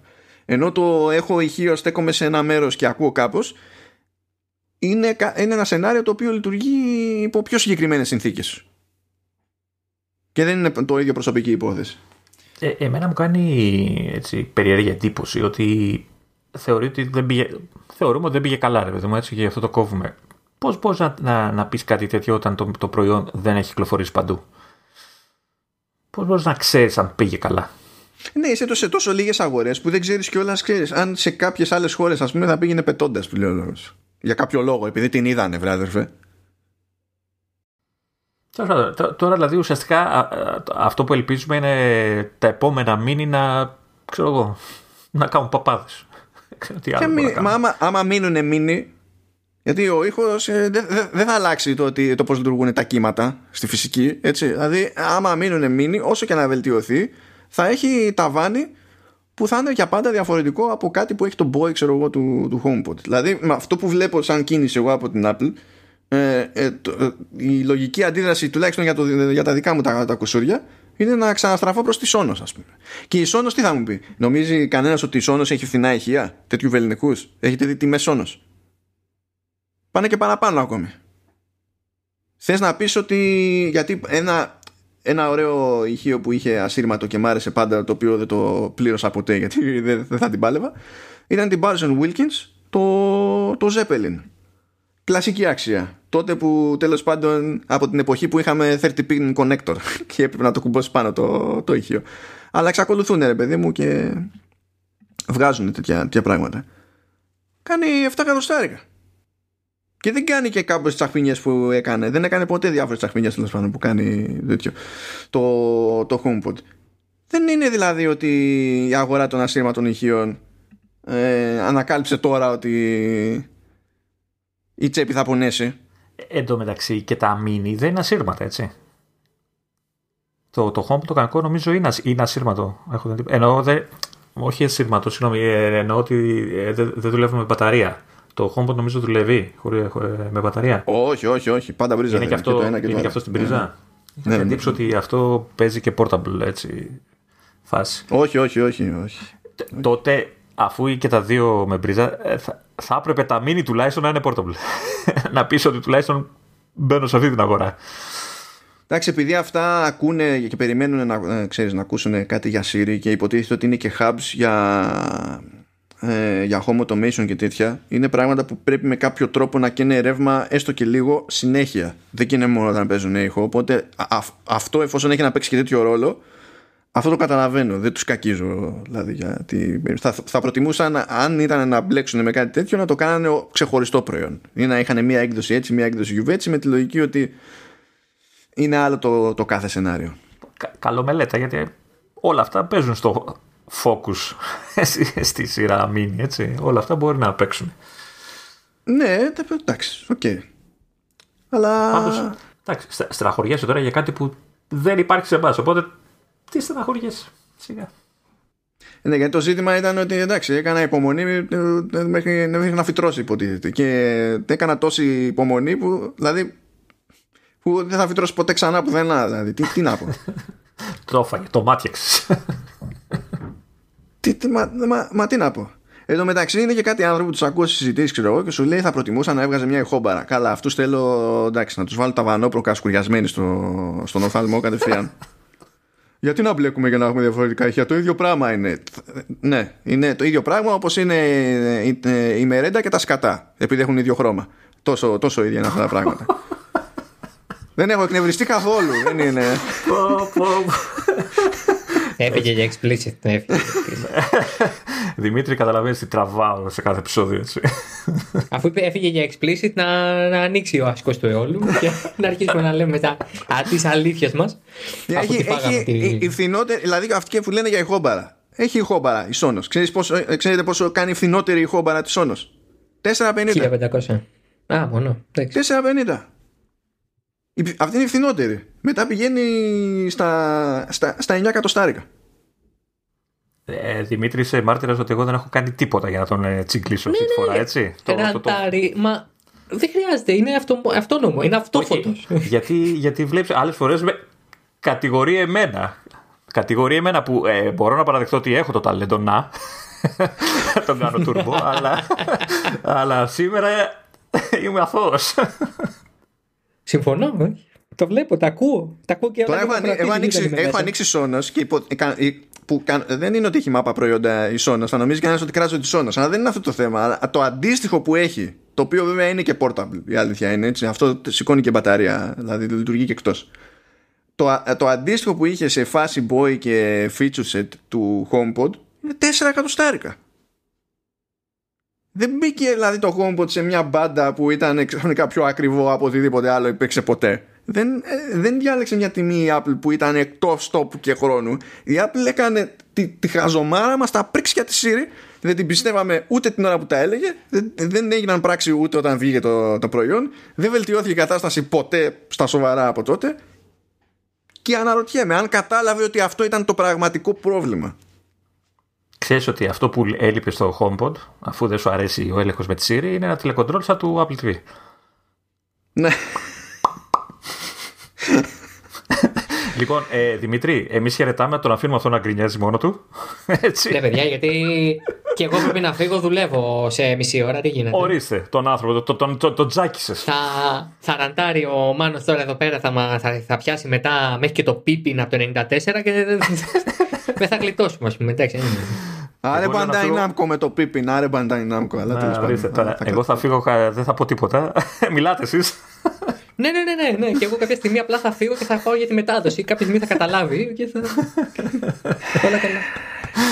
Γεια σου Μάνο, γεια σου Δημήτρη, άντε τελειώνει. Για κάποιο λόγο θυμάμαι εκείνη την ατάκα. Ποιος την είχε πει. Το, το γελάτε, ε, γελάτε. Ήταν στη Βουλή κάποιος πολιτικός. Και εγώ τώρα δεν πάω θυμηθώ. Το έχω ακούσει, αλλά δεν το.